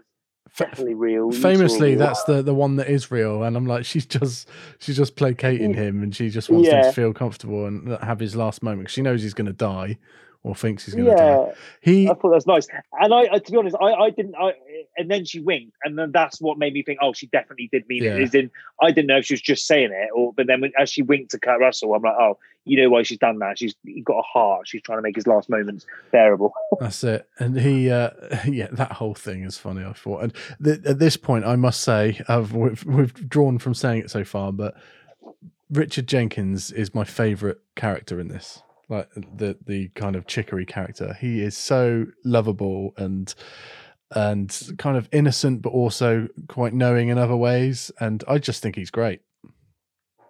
Yeah, yeah, he ain't got a bad a bad bone in his body, and um, yeah, he's got some great lines. He's a real good foil to to, to Kurt Russell's like sheriff. You know, they're they're sort of chalk and cheese, but they work really well. And yeah, I really enjoyed him in this. He was awesome. But while they're having this nice chat about the flea circus and good times and all that, that and all that lot, they're suddenly startled by the horn thing again, um, and it turns out the uh, the cannibals have figured out the drink was a, a druggy thing. Obviously, some of them have passed out or something.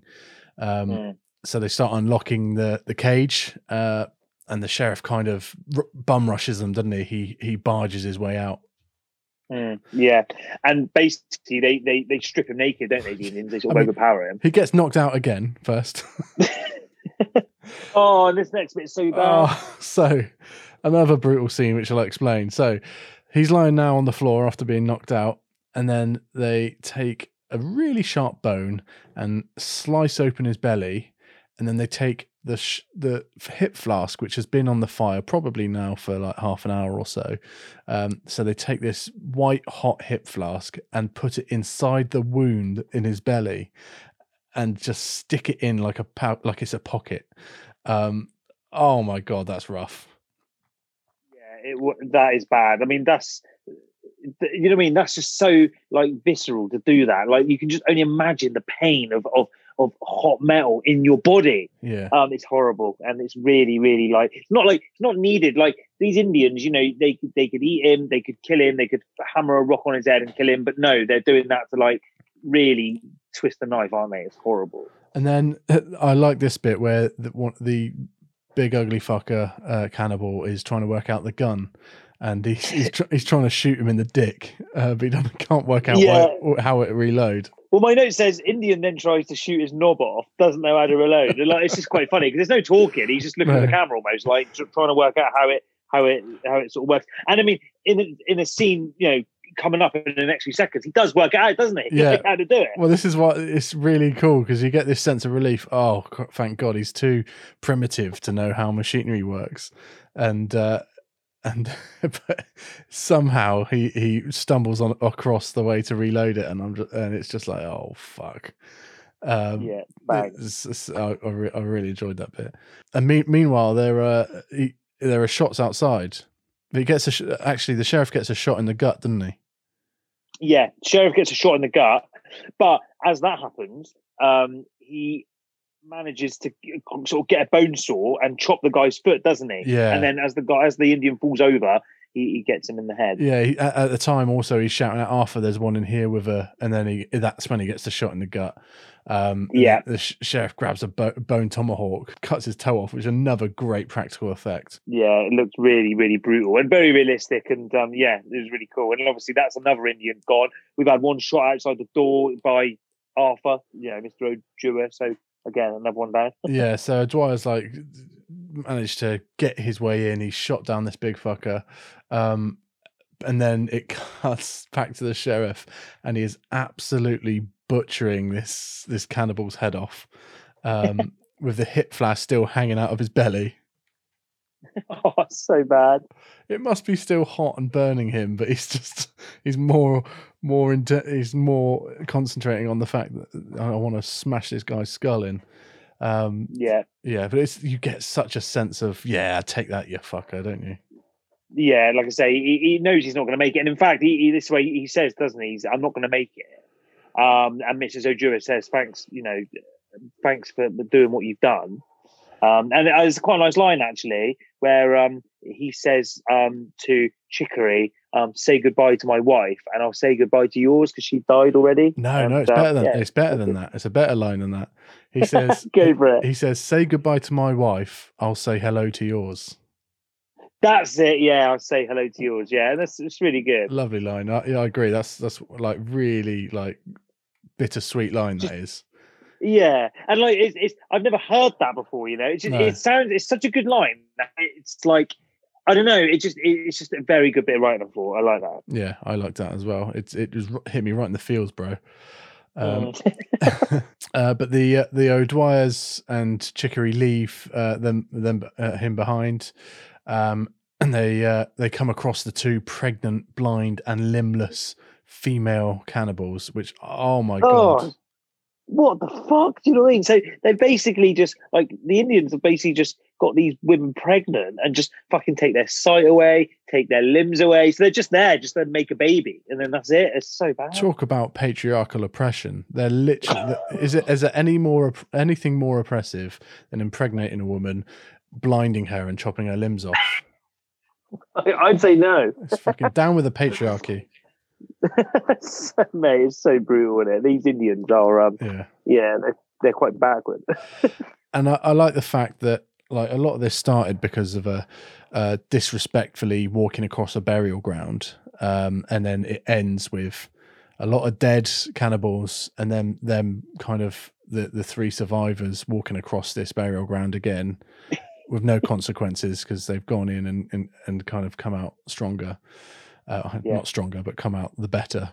Um, and the O'Dwyers kind of then share a kiss, and then you hear a three shots of gunfire in the distance. And then, um, although Chicory at this point had, had picked up a rock, hadn't he, as a weapon um, to, to defend himself. But then, uh, once he hears the three shots, he realised that must have been two of the leftover guys, was it, and one for himself, I think. And I, I love that how he just he puts the rock down. Yeah, and that's that's the end of the film. Puts the rock down, end of the film. yeah. Great. Very, very simple. And as I say, that was the end of the film. And actually, I, I just said there, very, very simple. Like, I, I I hope it come across that in this podcast that the plot of this film it is a simple movie, isn't it? You know, Sim- There- simple premise, just very well executed. I think. Yeah, it didn't need a lot of um No. razzmatazz, any razzmatazz. It didn't need. It, it was just. It was bare bones film. Uh, you know, no pun intended. But you know what I mean. It, it was really just. It was just. You know, a simple story told. You know, really well. Yeah. So, mate, what were what are your final thoughts of this film?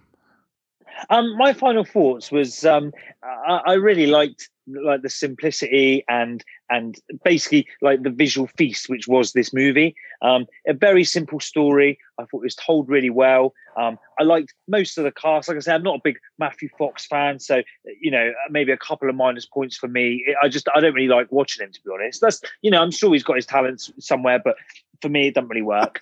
Um, I love, how Kurt much I, I love how much you hate Really. Matthew Fox.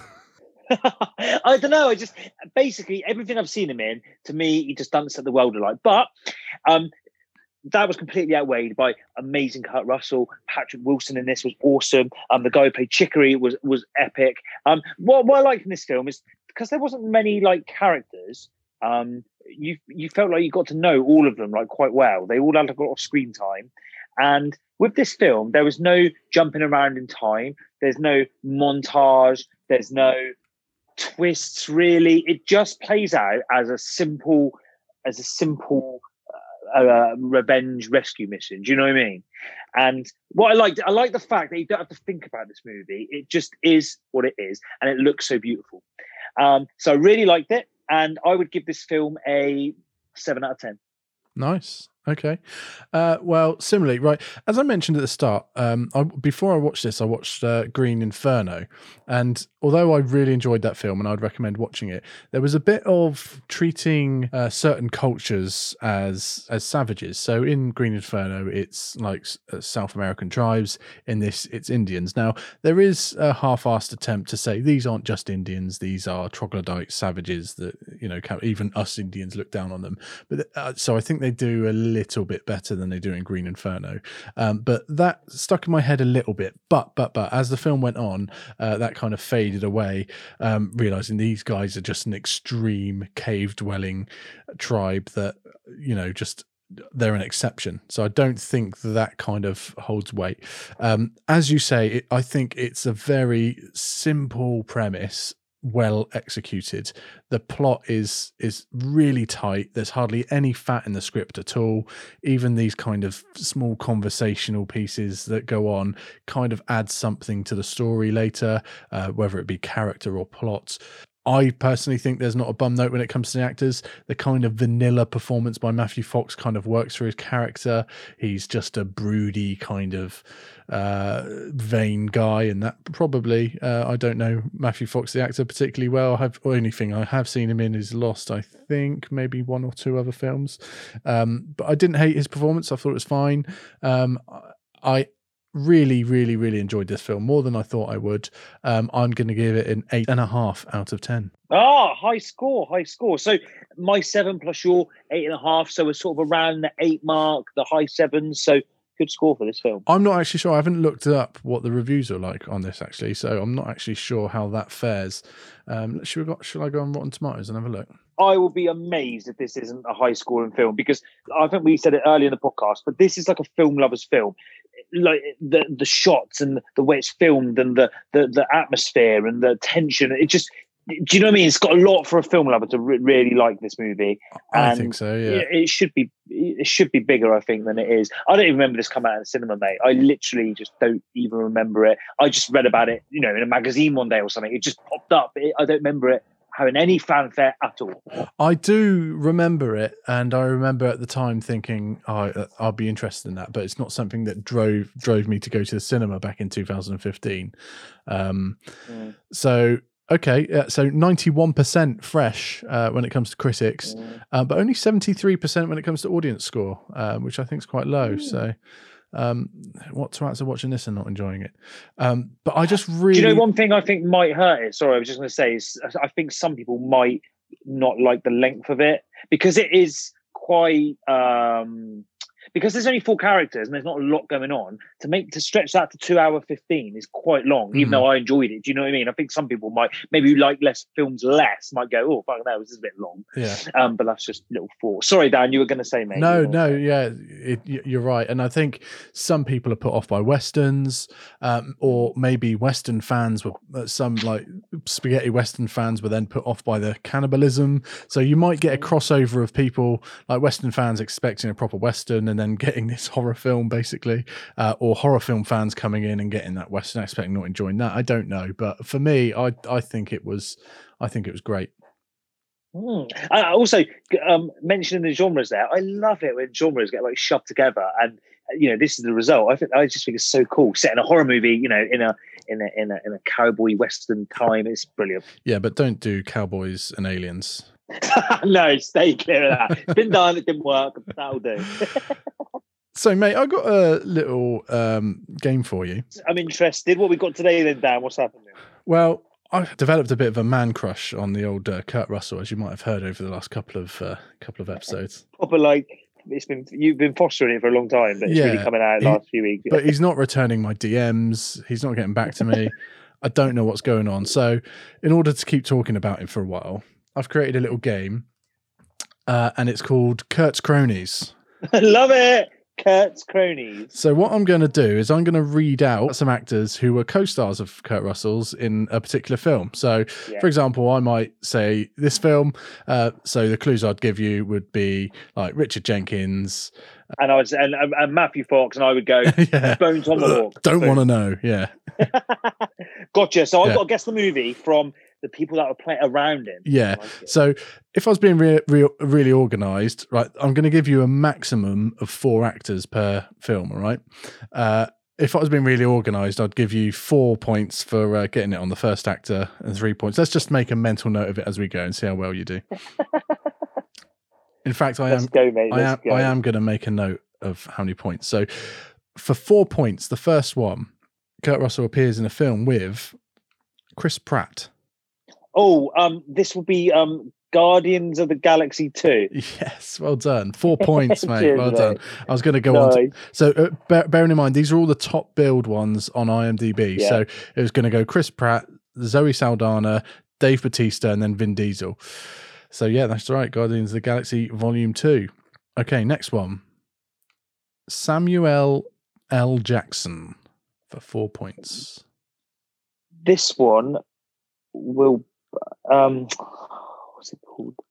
This will be the Hateful Eight. Yes, mate. Another four points. Bosh in the bag. This, I'll tell you what, this has got legs to be like a new game show. Like, it's a bit like Pointless. Like, do you know what I mean? Where you get one, maybe it's a show already, but Yeah. it's such a good concept. You get one uh clue, and then the, the more clues you take, the less points you get. I think that's a really good Exactly. Concept. I Um, like this. It's yeah. good. So that's uh, someone. Hopefully, someone picks this up. I've got I've got the uh, rights to it. Um, uh, we we're you know the name's negotiable. It doesn't have to be Kurt's cronies. It can be anything. Dan's cronies. I like. We should play this game again. Like eh, one week, if I'm if we're doing a movie and I think, oh, I don't know what game to do, I might just nick this this uh you know concept and do that because I like it. It's Do it, good. mate. Right. I think this one, first one. I'd be surprised if you get it on this one on the first go. But Zoe Bell. Oh, um, I, I I do know that one. That is uh, uh Death Proof. Yes, mate. Yeah, she's the stunt woman, uh, uh woman who plays the yeah. Yes, uh, mate. Four points. You're on a perfect run so far. oh, it won't last. Right. This one will challenge you. This one's a bit older. Halle Berry. Oh yeah, that one. Uh, um, oh, I don't know loads of her films. Um, is it that horror movie set in like a mental asylum? No. Oh, do you know what I was on about? Yeah. That, uh, The, but the one with Behind Blue Eyes on the soundtrack. give me another. Give me number two. Then we'll go for the second person. Steven Seagal. I might need the third and the fourth. So the third is John Leguizamo, Mm, that doesn't ring a bell. And you probably won't get this then. The the next one is Oliver Platt. I'll give you a few Oh, clues. what film? It's from what 19, film is this then? 1996. Uh, and famously, this is a bit of a clue. Famously, uh, Steven Seagal dies pretty early in this film. Oh, I think when you tell me, Dan, I'll be like, oh yeah, but I can't think what it is. I'm gonna have to let it go. Go for it, Dan. What is it? So, if you haven't seen it, you probably wouldn't know. But it's uh, Executive Decision, an old '90s classic. No, I've heard of it, but I haven't seen it, and that's, that's why I did so bad. I think.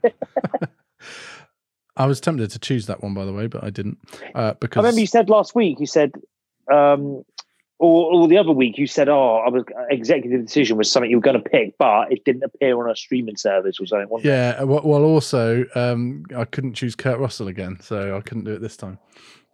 Yes, good show. Next one, please get this one. Hmm. Sylvester Stallone. Oh, this will be um Tango and Cash. Excellent. Love it. Love that movie. Number six. This one's tough. Wilford Brimley. Oh, uh, Wilfred? No. Keith David, Oh, fuck me. Um, no. Richard Masur. What was the year of this movie? What was the year? Uh, good question, actually. Let me just have a look. It's just right. There's a film in my head, and I don't think anyone in this movie I could name them. But it was quite a big film, and he was definitely the biggest star in it. And I think it might be that. I'll give you But two. I just I'll give you two guesses. Tell me that and see if you can get get get the point without me giving you another clue. okay. Um, is it Stargate? No. Oh, because the reason is I, I, I in Stargate I like literally know like hardly any of the actors, but except for Kurt Russell, and I thought, oh, you know what I mean? Maybe these act these three actors you've named or four actors are, you know, these other. Anyway, it wasn't that. Okay, do you know what year it was roughly? Just because that might give me a bit. Yeah, 1982. I know you. Okay, I, I an early film I know of his. Um, it might be this. Is it Big Trouble in Little China? No, it's not. Oh, It's one I know you've seen because we both saw it last year. We both watched it last year. I watched it last year. Oh, what is it? Um, how do you know I watched it? Did we We spoke about it. We spoke about it? No, give it to me, Dan. What is it? The thing. Oh, fuck's sake! Yes, the thing. Oh, what a film that is! That's so good. So, I mate, you've scored four on four films so far and zero on two. So you, you don't do things by half. No, I either know it or I don't. Right. So next one, Lee Van Cleef. He's a famous. No. He's a famous Western uh, actor, but this is not a Western. okay, no, that doesn't ring a bell. What's the next one? Ernest Borgnine. Oh, now that's the name I do know. Um, he had a cameo in The Simpsons, which is quite funny. Um, I know he's like an old actor from sort of back in the day. Um, again, it ain't ringing a bell. What's the the last one, mate? Uh, well, I can give you two more. Donald Pleasence. Okay, uh, he's a guy from Halloween. Um, Correct. and then what was the last? Who's the last actor? Isaac Hayes. Nah, it doesn't ring a bell, mate. It's Escape from New York. Oh, uh, so I have seen this, but like when I say I've seen it, it was like a long time ago, and I wouldn't sort of remember too much about it. Um, the main thing I know about it is is his basically his name in the film is Snake Plissken. wasn't That's correct. Yeah. and and the reason I know that is because um, in the Metal Gear Solid games on PlayStation, which I love, Yeah. um, one of them calls himself Pliskin, Yeah. and like I, I always thought, I wonder why he called himself Pliskin. Then I looked, I looked into it, and it's because it got loads of like the the person who made Metal Gear Solid loved Escape from New York. So I always think, oh, I should go back and watch that. I should go back and watch that, but I never do. So Well, There's also one, but- um, Solid Snake. Solid Snake. Yeah. So like I say, it's a complete rip off of that. Homage. Let's say homage, uh, just in case the yeah, lawyers are listening. Uh, okay, just three more, mate. Next one, Kim Cattrall. Okay, so she's um the lady from um Sex and the City, isn't she? The blonde lady. She is. Um, her and Kurt Russell. Nah, give me another one, mate. Give me another one. Dennis Dun. No, not Dennis Dun. Another one, if that's okay. James Hong. Is it one I've mentioned already? Yes. Is it Big Trouble? Yes. well I thought it would come up. Yeah. Cheers, mate. So uh, I got that in like three. right, next one. Goldie Hawn. Next one. You know that's his wife, right? I, I didn't know that. It's his wife. Yeah. Oh my god! So Kurt Russell and his wife starred in this movie. For me- yes, and I don't know if they met on this, but they've been together for many, many years. Okay, so he starred in a movie then with his missus. Like you might have met her on this film. Yeah. Okay. Um, you'll have to give me a couple of other ones, mate. I'm not going to lie; the others aren't massive, massive names.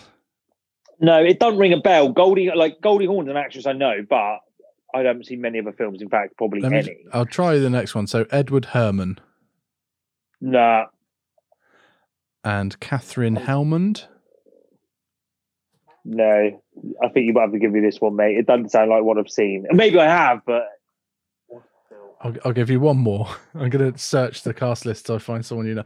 I don't think you would have seen it to be honest, but um, Mike Hagerty. Well, that ring, that name does ring a bell. Mike Hagerty. Well, what's Mike Hagerty known for? Let's have a look. He is in. I know that. Well, he's most famous for this film. Uh, he's also in Inspector Gadget, Wayne's World, and So I Murdered and so sorry, So I Married an Axe Murderer. I've just looked Mike Hag- Hagerty up, and May, I do know him. That face with the like tash and like. Well, he's in a film called Overboard with Kurt Russell and Goldie Hawn. Oh no! I, unfortunately, I've never seen it. Um, Overboard. I have seen it, but it's been a very long time. I think uh, Is it like a, a like a rom commy sort of film? on the Goldie Hawn one, mate. There's one you could have guessed that I know you've seen recently, which is um, um, Christmas Chronicles. Ah, the Christmas Chronicles. Yeah, so she's in that. Yeah, she she's uh, at the end. You know, as Santa goes home and he and Mrs. Claus is there. Yeah, she's Mrs. Claus. Yeah, Love it, love it. They've starred in a few together. yes, exactly. Right. Keeping it in the Okay. family. Final one, mate. At the moment, you've got 18 points. Wow, it, sounds really good because of um only having ten questions, but obviously, uh, yeah, out of a possible like forty. Yeah, at the moment, it, it, it's out of po- possible th- 36, I think. Yeah. So I need to get this, and then I'll be on twenty-two out of forty, which I'll take. Yeah. Right. Okay. So this one, please get this one. Leonardo DiCaprio. Oh, right. Let me think. Let me think. Right, Leonardo. Oh, oh, oh, oh, I do know it. This will be Once Upon a Time. Yes, mate. Once upon a time in Hollywood. Four points. Because, oh, cheers, mate. Like, basically, as soon as his name came up, I thought, I've got to get this. Like, I love Leonardo DiCaprio films. And then my mind went blank. I thought, fuck, what is it? What is it? But yeah, Once Upon a Time, he was the fucking stunt coordinator, wasn't he? And he was brilliant in it. Um, oh, it's brilliant. So you got 22 points out of a possible 40, mate. I'm not too disappointed with that. I basically I got all the ones I think I should have got, and the ones I shouldn't have got, I, I sort of hadn't seen Yeah. or I, I didn't know enough about them. So um, I'm happy there was none that I. Bar one, all the points you scored were four. yeah, that's it. So like you said, it was all or nothing. You All know, or I would definitely do it. Binary. You did it. Binary. Well played, mate. I think. I think you did amazing. Good job. Oh, thanks, mate. Yeah, no, that was quality. Well, I got a little game for you, mate. Um, it's it's a simple little game, and what the where the uh, where I went with this game was that you know we're talking about the director earlier and how it was his debut movie. Um, it was um his uh di- directorial debut. He wrote it. Blah blah blah blah blah Yeah. what I thought I would do is I um, thought I would list some films, and all I wanted you to do is to tell me. I'll give you the film, I'll give you the director, and you just got to say whether you think it was their their first film or not. Oh, okay. Um, so I I deliberately went with like an early film from all of these directors, and some of them are their debuts, and some of them are not their debuts. But it's like it would nearly be their debut. It'd be like their second film, or maybe their third. You know, so it's deliberately sort of difficult. So we'll see how you get on, mate. I'm sure you do well. Some you might know, some you might not, etc. So the first one, mate, is the film is This Is Spinal Tap. The director is Rob Reiner. Um, do you think that was his directorial debut? Hmm. He's been around for a while. Good old Rob Reiner. Who uh, He comes up a lot in our podcast, doesn't he he? does, Rob. Misery, right? Yeah, yeah. Um, I don't know. He, I feel like he's been around longer than that, but I don't know whether that, I'm trying to think what year.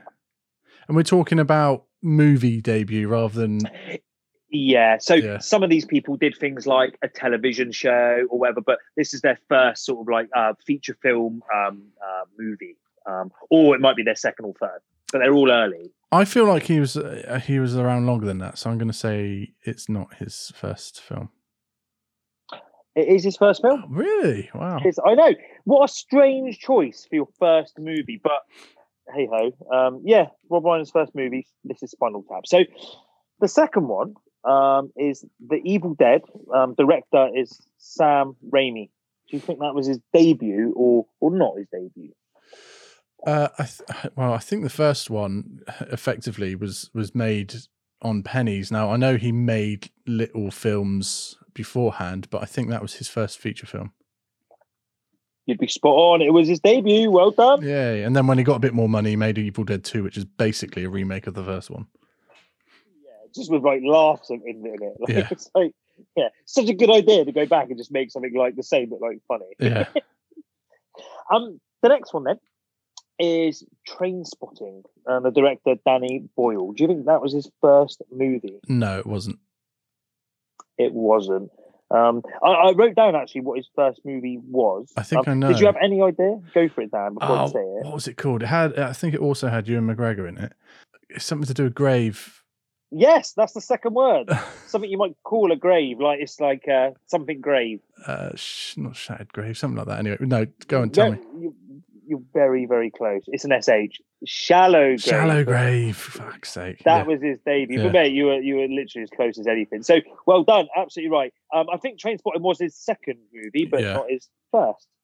Um, next one then is Oliver Stone, uh, Platoon. Ooh. That is early Oliver Stone. And it is tricky as well because he was uh, like a Vietnam vet, wasn't he? So Yeah. He also did things like JFK. Was that before or after? I think that was after. I'm gonna say that was his his debut feature. it wasn't. It Ah. was um, his debut was a, a, a little known movie called Seizure. Uh, Um, and thi- this was like his second or third movie, so it was very early in his career. You're absolutely right, Early it- doors. It, wasn't quite early doors. Um, the next one then is uh, the original Mad Max, and the uh, director is George Miller. George Miller, who's done about three films in 40 years. But his last outing, what a movie! Yeah, what what a movie. Um, I think that was his first film. It was his first film, Yeah. mate. Well done. That was his debut. Um, the next one then um, is a film we've both seen numerous times. So it's Jaws, and director is, is Steven Spielberg. Do you think that was his first movie or not? Oh.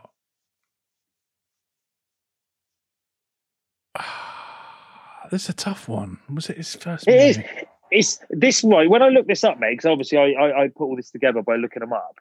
Like I thought to myself, I no, I didn't know the answer to this question. You know what I mean? And Well, so like, you looked up the director rather than the the actual film. Yeah, and I thought to myself, I thought to myself, hang on, that's mad. Like, I would have thought I would know, you know, for sure what Steven Spielberg's first movie was. But Yeah. you know what? I didn't like, which is I just think quite surprising because of how big he is. But yeah, I'm just trying to think ones that predate it. I know it's like literally within years of him, but I'm, there's just something in the back of my mind thinking there was one before, and that's why he was given Jaws, or or that's why he was allowed to get the budget on Jaws. I'm going to say no, it wasn't. well worked out, mate. It wasn't his debut. Um, it was like his second or third movie. Um, his debut was again a, a film I don't think is massive. It's the Sugarland, the Sugarland Express. It's called his, his debut. No, I have heard But, of it. I've never but seen it. no, but yeah, like I said, it doesn't sound like one of his sort of big hitters. But yeah, No. spot on, mate. You did really well. Um, not his debut with Jaws.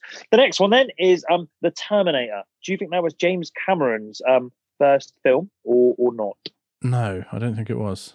You're absolutely right. It wasn't. Um, again, it was really early. Uh, probably his second film, maybe third. And his first film was Piranha Two, this yes. Spawning. Yeah, I've seen that.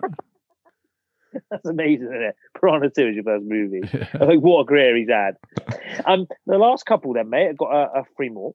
Um, we've got Citizen Kane, um, and it was directed by Orson Welles.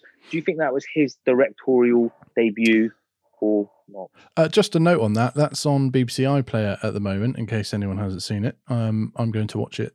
It says it's on there for a year, so uh, if anyone wants to set the time, because it's also put up there as one of the best films of all time, isn't it? And most people haven't seen it, so uh, it's on BBC iPlayer. Mm, a good shout. I watched it on iPlayer about a month ago because it was on that poster. Yeah, and um, yeah, it's uh, it's it's well worth a watch. Definitely, like I say, it's it's old, but I didn't not enjoy it. You know, it's got a lot to like. but was it Orson Welles' first film? I'm going to say yes. You'd be absolutely spot on. Hey. It was his debut. Well done, mate. I mean, Orson Welles, he's a proper big legend in like filmmaking, so I'm sure he did loads of other stuff. But his actual first movie that he directed was that. So Nice. really well done. Um, the next movie is a movie um, I know you really like. Um, so the film is Hereditary, and the director is Ari Aster. Do you think that was Ari Aster's directorial debut? Uh, Ari Aster. Okay, so when I think Ari Aster, I think that Midsommar. Um, Mm. Summer. Did something come before Hereditary? I feel like there was, but I can't think what. Making a name in the horror industry, Ari As- Aster, Aster is. Um, I'm gonna pluck at. No, it wasn't the first film. It was his first film. Ah, fucking hell! What what a debut! Is- yeah, um, uh, what a film that is. That's a, Yeah. a, a sort of shock to the senses. And there's one more, mate. The last one is um, Mean Streets, director Martin Scorsese. Do you think this was Martin Scorsese's debut or not? I think it was. It wasn't. Oh, was it not? It was. He did a movie um, which was called That Knocking at My Door. Oh yeah, classic. Um, uh, and um, that this was again, Mean Streets was like his second or third movie. So Yeah. I mean, with a lot of them, mate, it was like their first big film, you know. But Yeah, um, yeah, you did very well, mate. Like I say, you got most of them. Good game. And, um, Did you have a name for that game? no, I did try. Like I thought to myself, um, I, I thought to myself, oh, I could maybe do a name of like debut, and I couldn't rhyme anything with debut, so No, that's tough. it. Oh, well. It was unnamed. Sweet. Yeah, mate, enjoyed that. unnamed. Like I say, so nice one. Well, well done, Dan. Um, so there's time for one more thing, and that is to reveal the next movie we're going to be hitting. Yeah, mate. So where where do you think I've gone? What do you think I've done? Where do you think I've what what, what Uh, avenue do you think I've explored?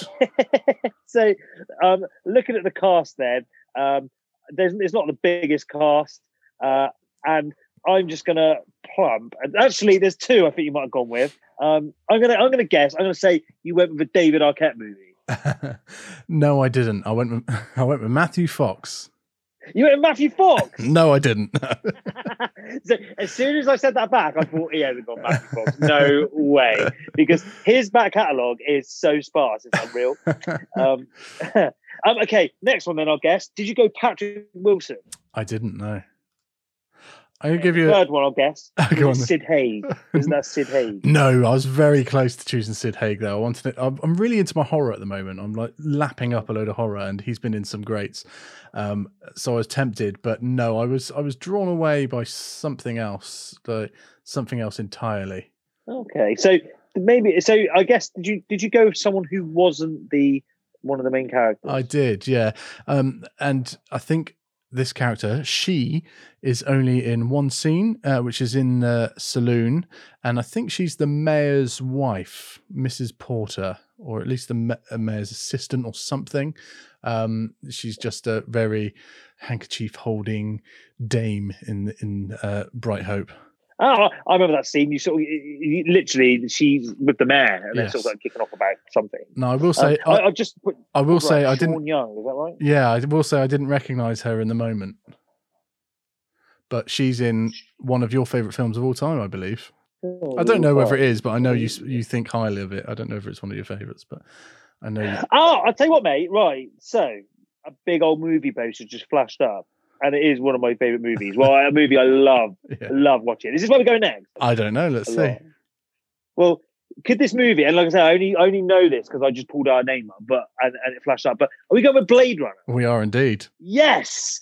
Fucking, I can't wait to jump back into that sort of like Los Angeles dystopian, um, you know, world. It's going to be fucking amazing. Yes, Bit of sci-fi, mate. Bit of sci-fi.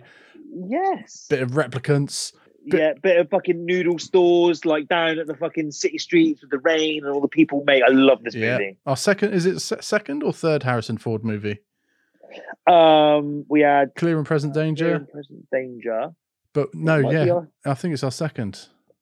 Oh, I literally love this film. Um, also, um, no, this is a bit, this is a bit of a joke question, but what version are we watching? Because there's so many different versions now. There's like, there's about five different versions, isn't there? Uh, we're just watching the one that's on Now TV, so I think it's just the basic It's just I don't know. It's not the Redux or the director's cut or whatever. It's just Blade Runner on Now TV. So whatever they give us. Well, I hope it has that extra 10 seconds on this scene and the extra two minutes on that scene. Now, Jake, mate, I'm buzzing. What made you pick Blade Runner then? because Uh, it's great and I want to talk about it. Mm-hmm. and it's quite different. I think it's quite different to other films we've seen. Um, Yeah. Have we have we actually done an all out balls to the wall sci-fi yet? Uh, I was just literally harking back, mate, in my mind, thinking, have we? I don't. Think, oh, we did Mars Attacks, but It's that's more, comedy, yeah, really. Yeah, I wouldn't. That's not a balls to the wall sci-fi. This is straight This laced. is, yeah, this is as sci-fi as you get. Yeah. This is um, So this we've Arthur C. Clarke. we've gone to primitive tribes to future replicants in uh, in one foul swoop, mate. That's that's how this that's how this film club works. Yeah, and we're like shifting years from from you know 2015 to sort of uh, 82, I think. Let Yeah. me just get it up. Yeah, 82. So we're flying through the years, which I love. You know what I mean? Going back and forth and all over. So, mate, that is a great choice. I'm buzzing to watch it. Me fact, too. um, if I didn't, if I didn't have work tomorrow, mate, I would stick it on there because um, I quite fancy watching it. And do you know what? I might even watch the second one off the back of watching the first one because I've only seen the second one maybe twice, and I really like the second one too. So it'd be worth watching it again. I've only seen it once when we went to the cinema to see it, so Mm. I might revisit it as well. So maybe we, yeah, if we both do that, it- oh, it's not on any of the streaming services, so we can't tell everybody at home to do that, um, unfortunately. Um, but if if you haven't seen it, it's worth a watch. Uh, everybody watch it. There was a, one other film I was tempted with uh, Sean Young in it, um, which is Dune. Have you ever seen Dune? No, but I want to watch it because I'm excited for the one coming out. Well, whenever it comes out, but M- me too. um, yeah. So no, I from from being excited about the new Dune, I was like, oh, I should watch the old one just to see Yeah. what it's like. Have you seen it? No, I don't think so. Anyway, um, I may have, but I don't remember it. So, um, but I didn't choose it. I don't know why, but I just really, really fancied a bit of Blade Runner. Mate, we've made a great choice, and this is uh, I'm buzzing to get into this because it's gonna be good. Good stuff, mate. So everybody at home, make sure you watch it ahead of next week because we're going to be. I mean, most people who are listening to this would have seen it, but if not, it's on Now TV, ready for your viewing pleasure, and we will chat about it in minute detail next week. Absolutely, can't wait. And um, yeah, oh, it's going to be really good. I'm just thinking about it now, thinking because I haven't watched Blade Runner in probably you know three or four years, so buzzing to give it a watch. So it's going to be good, mate. It's I think be good. the last time I watched it was uh, just before we went to see the second. Yeah, I, Yeah. I was about to say the same thing. I think I watched it before, so it was probably about three years ago, wasn't Three, it? yeah, so um, 2017, yeah, Nice. yeah. So nice one, mate. Well, I've enjoyed tonight, Dan. Um, thanks for that. It's been great. No worries, mate, and I'll s- chat to you next week. You will indeed. Take care, mate. Cheers, See you later, buddy. everyone. Bye. Bye.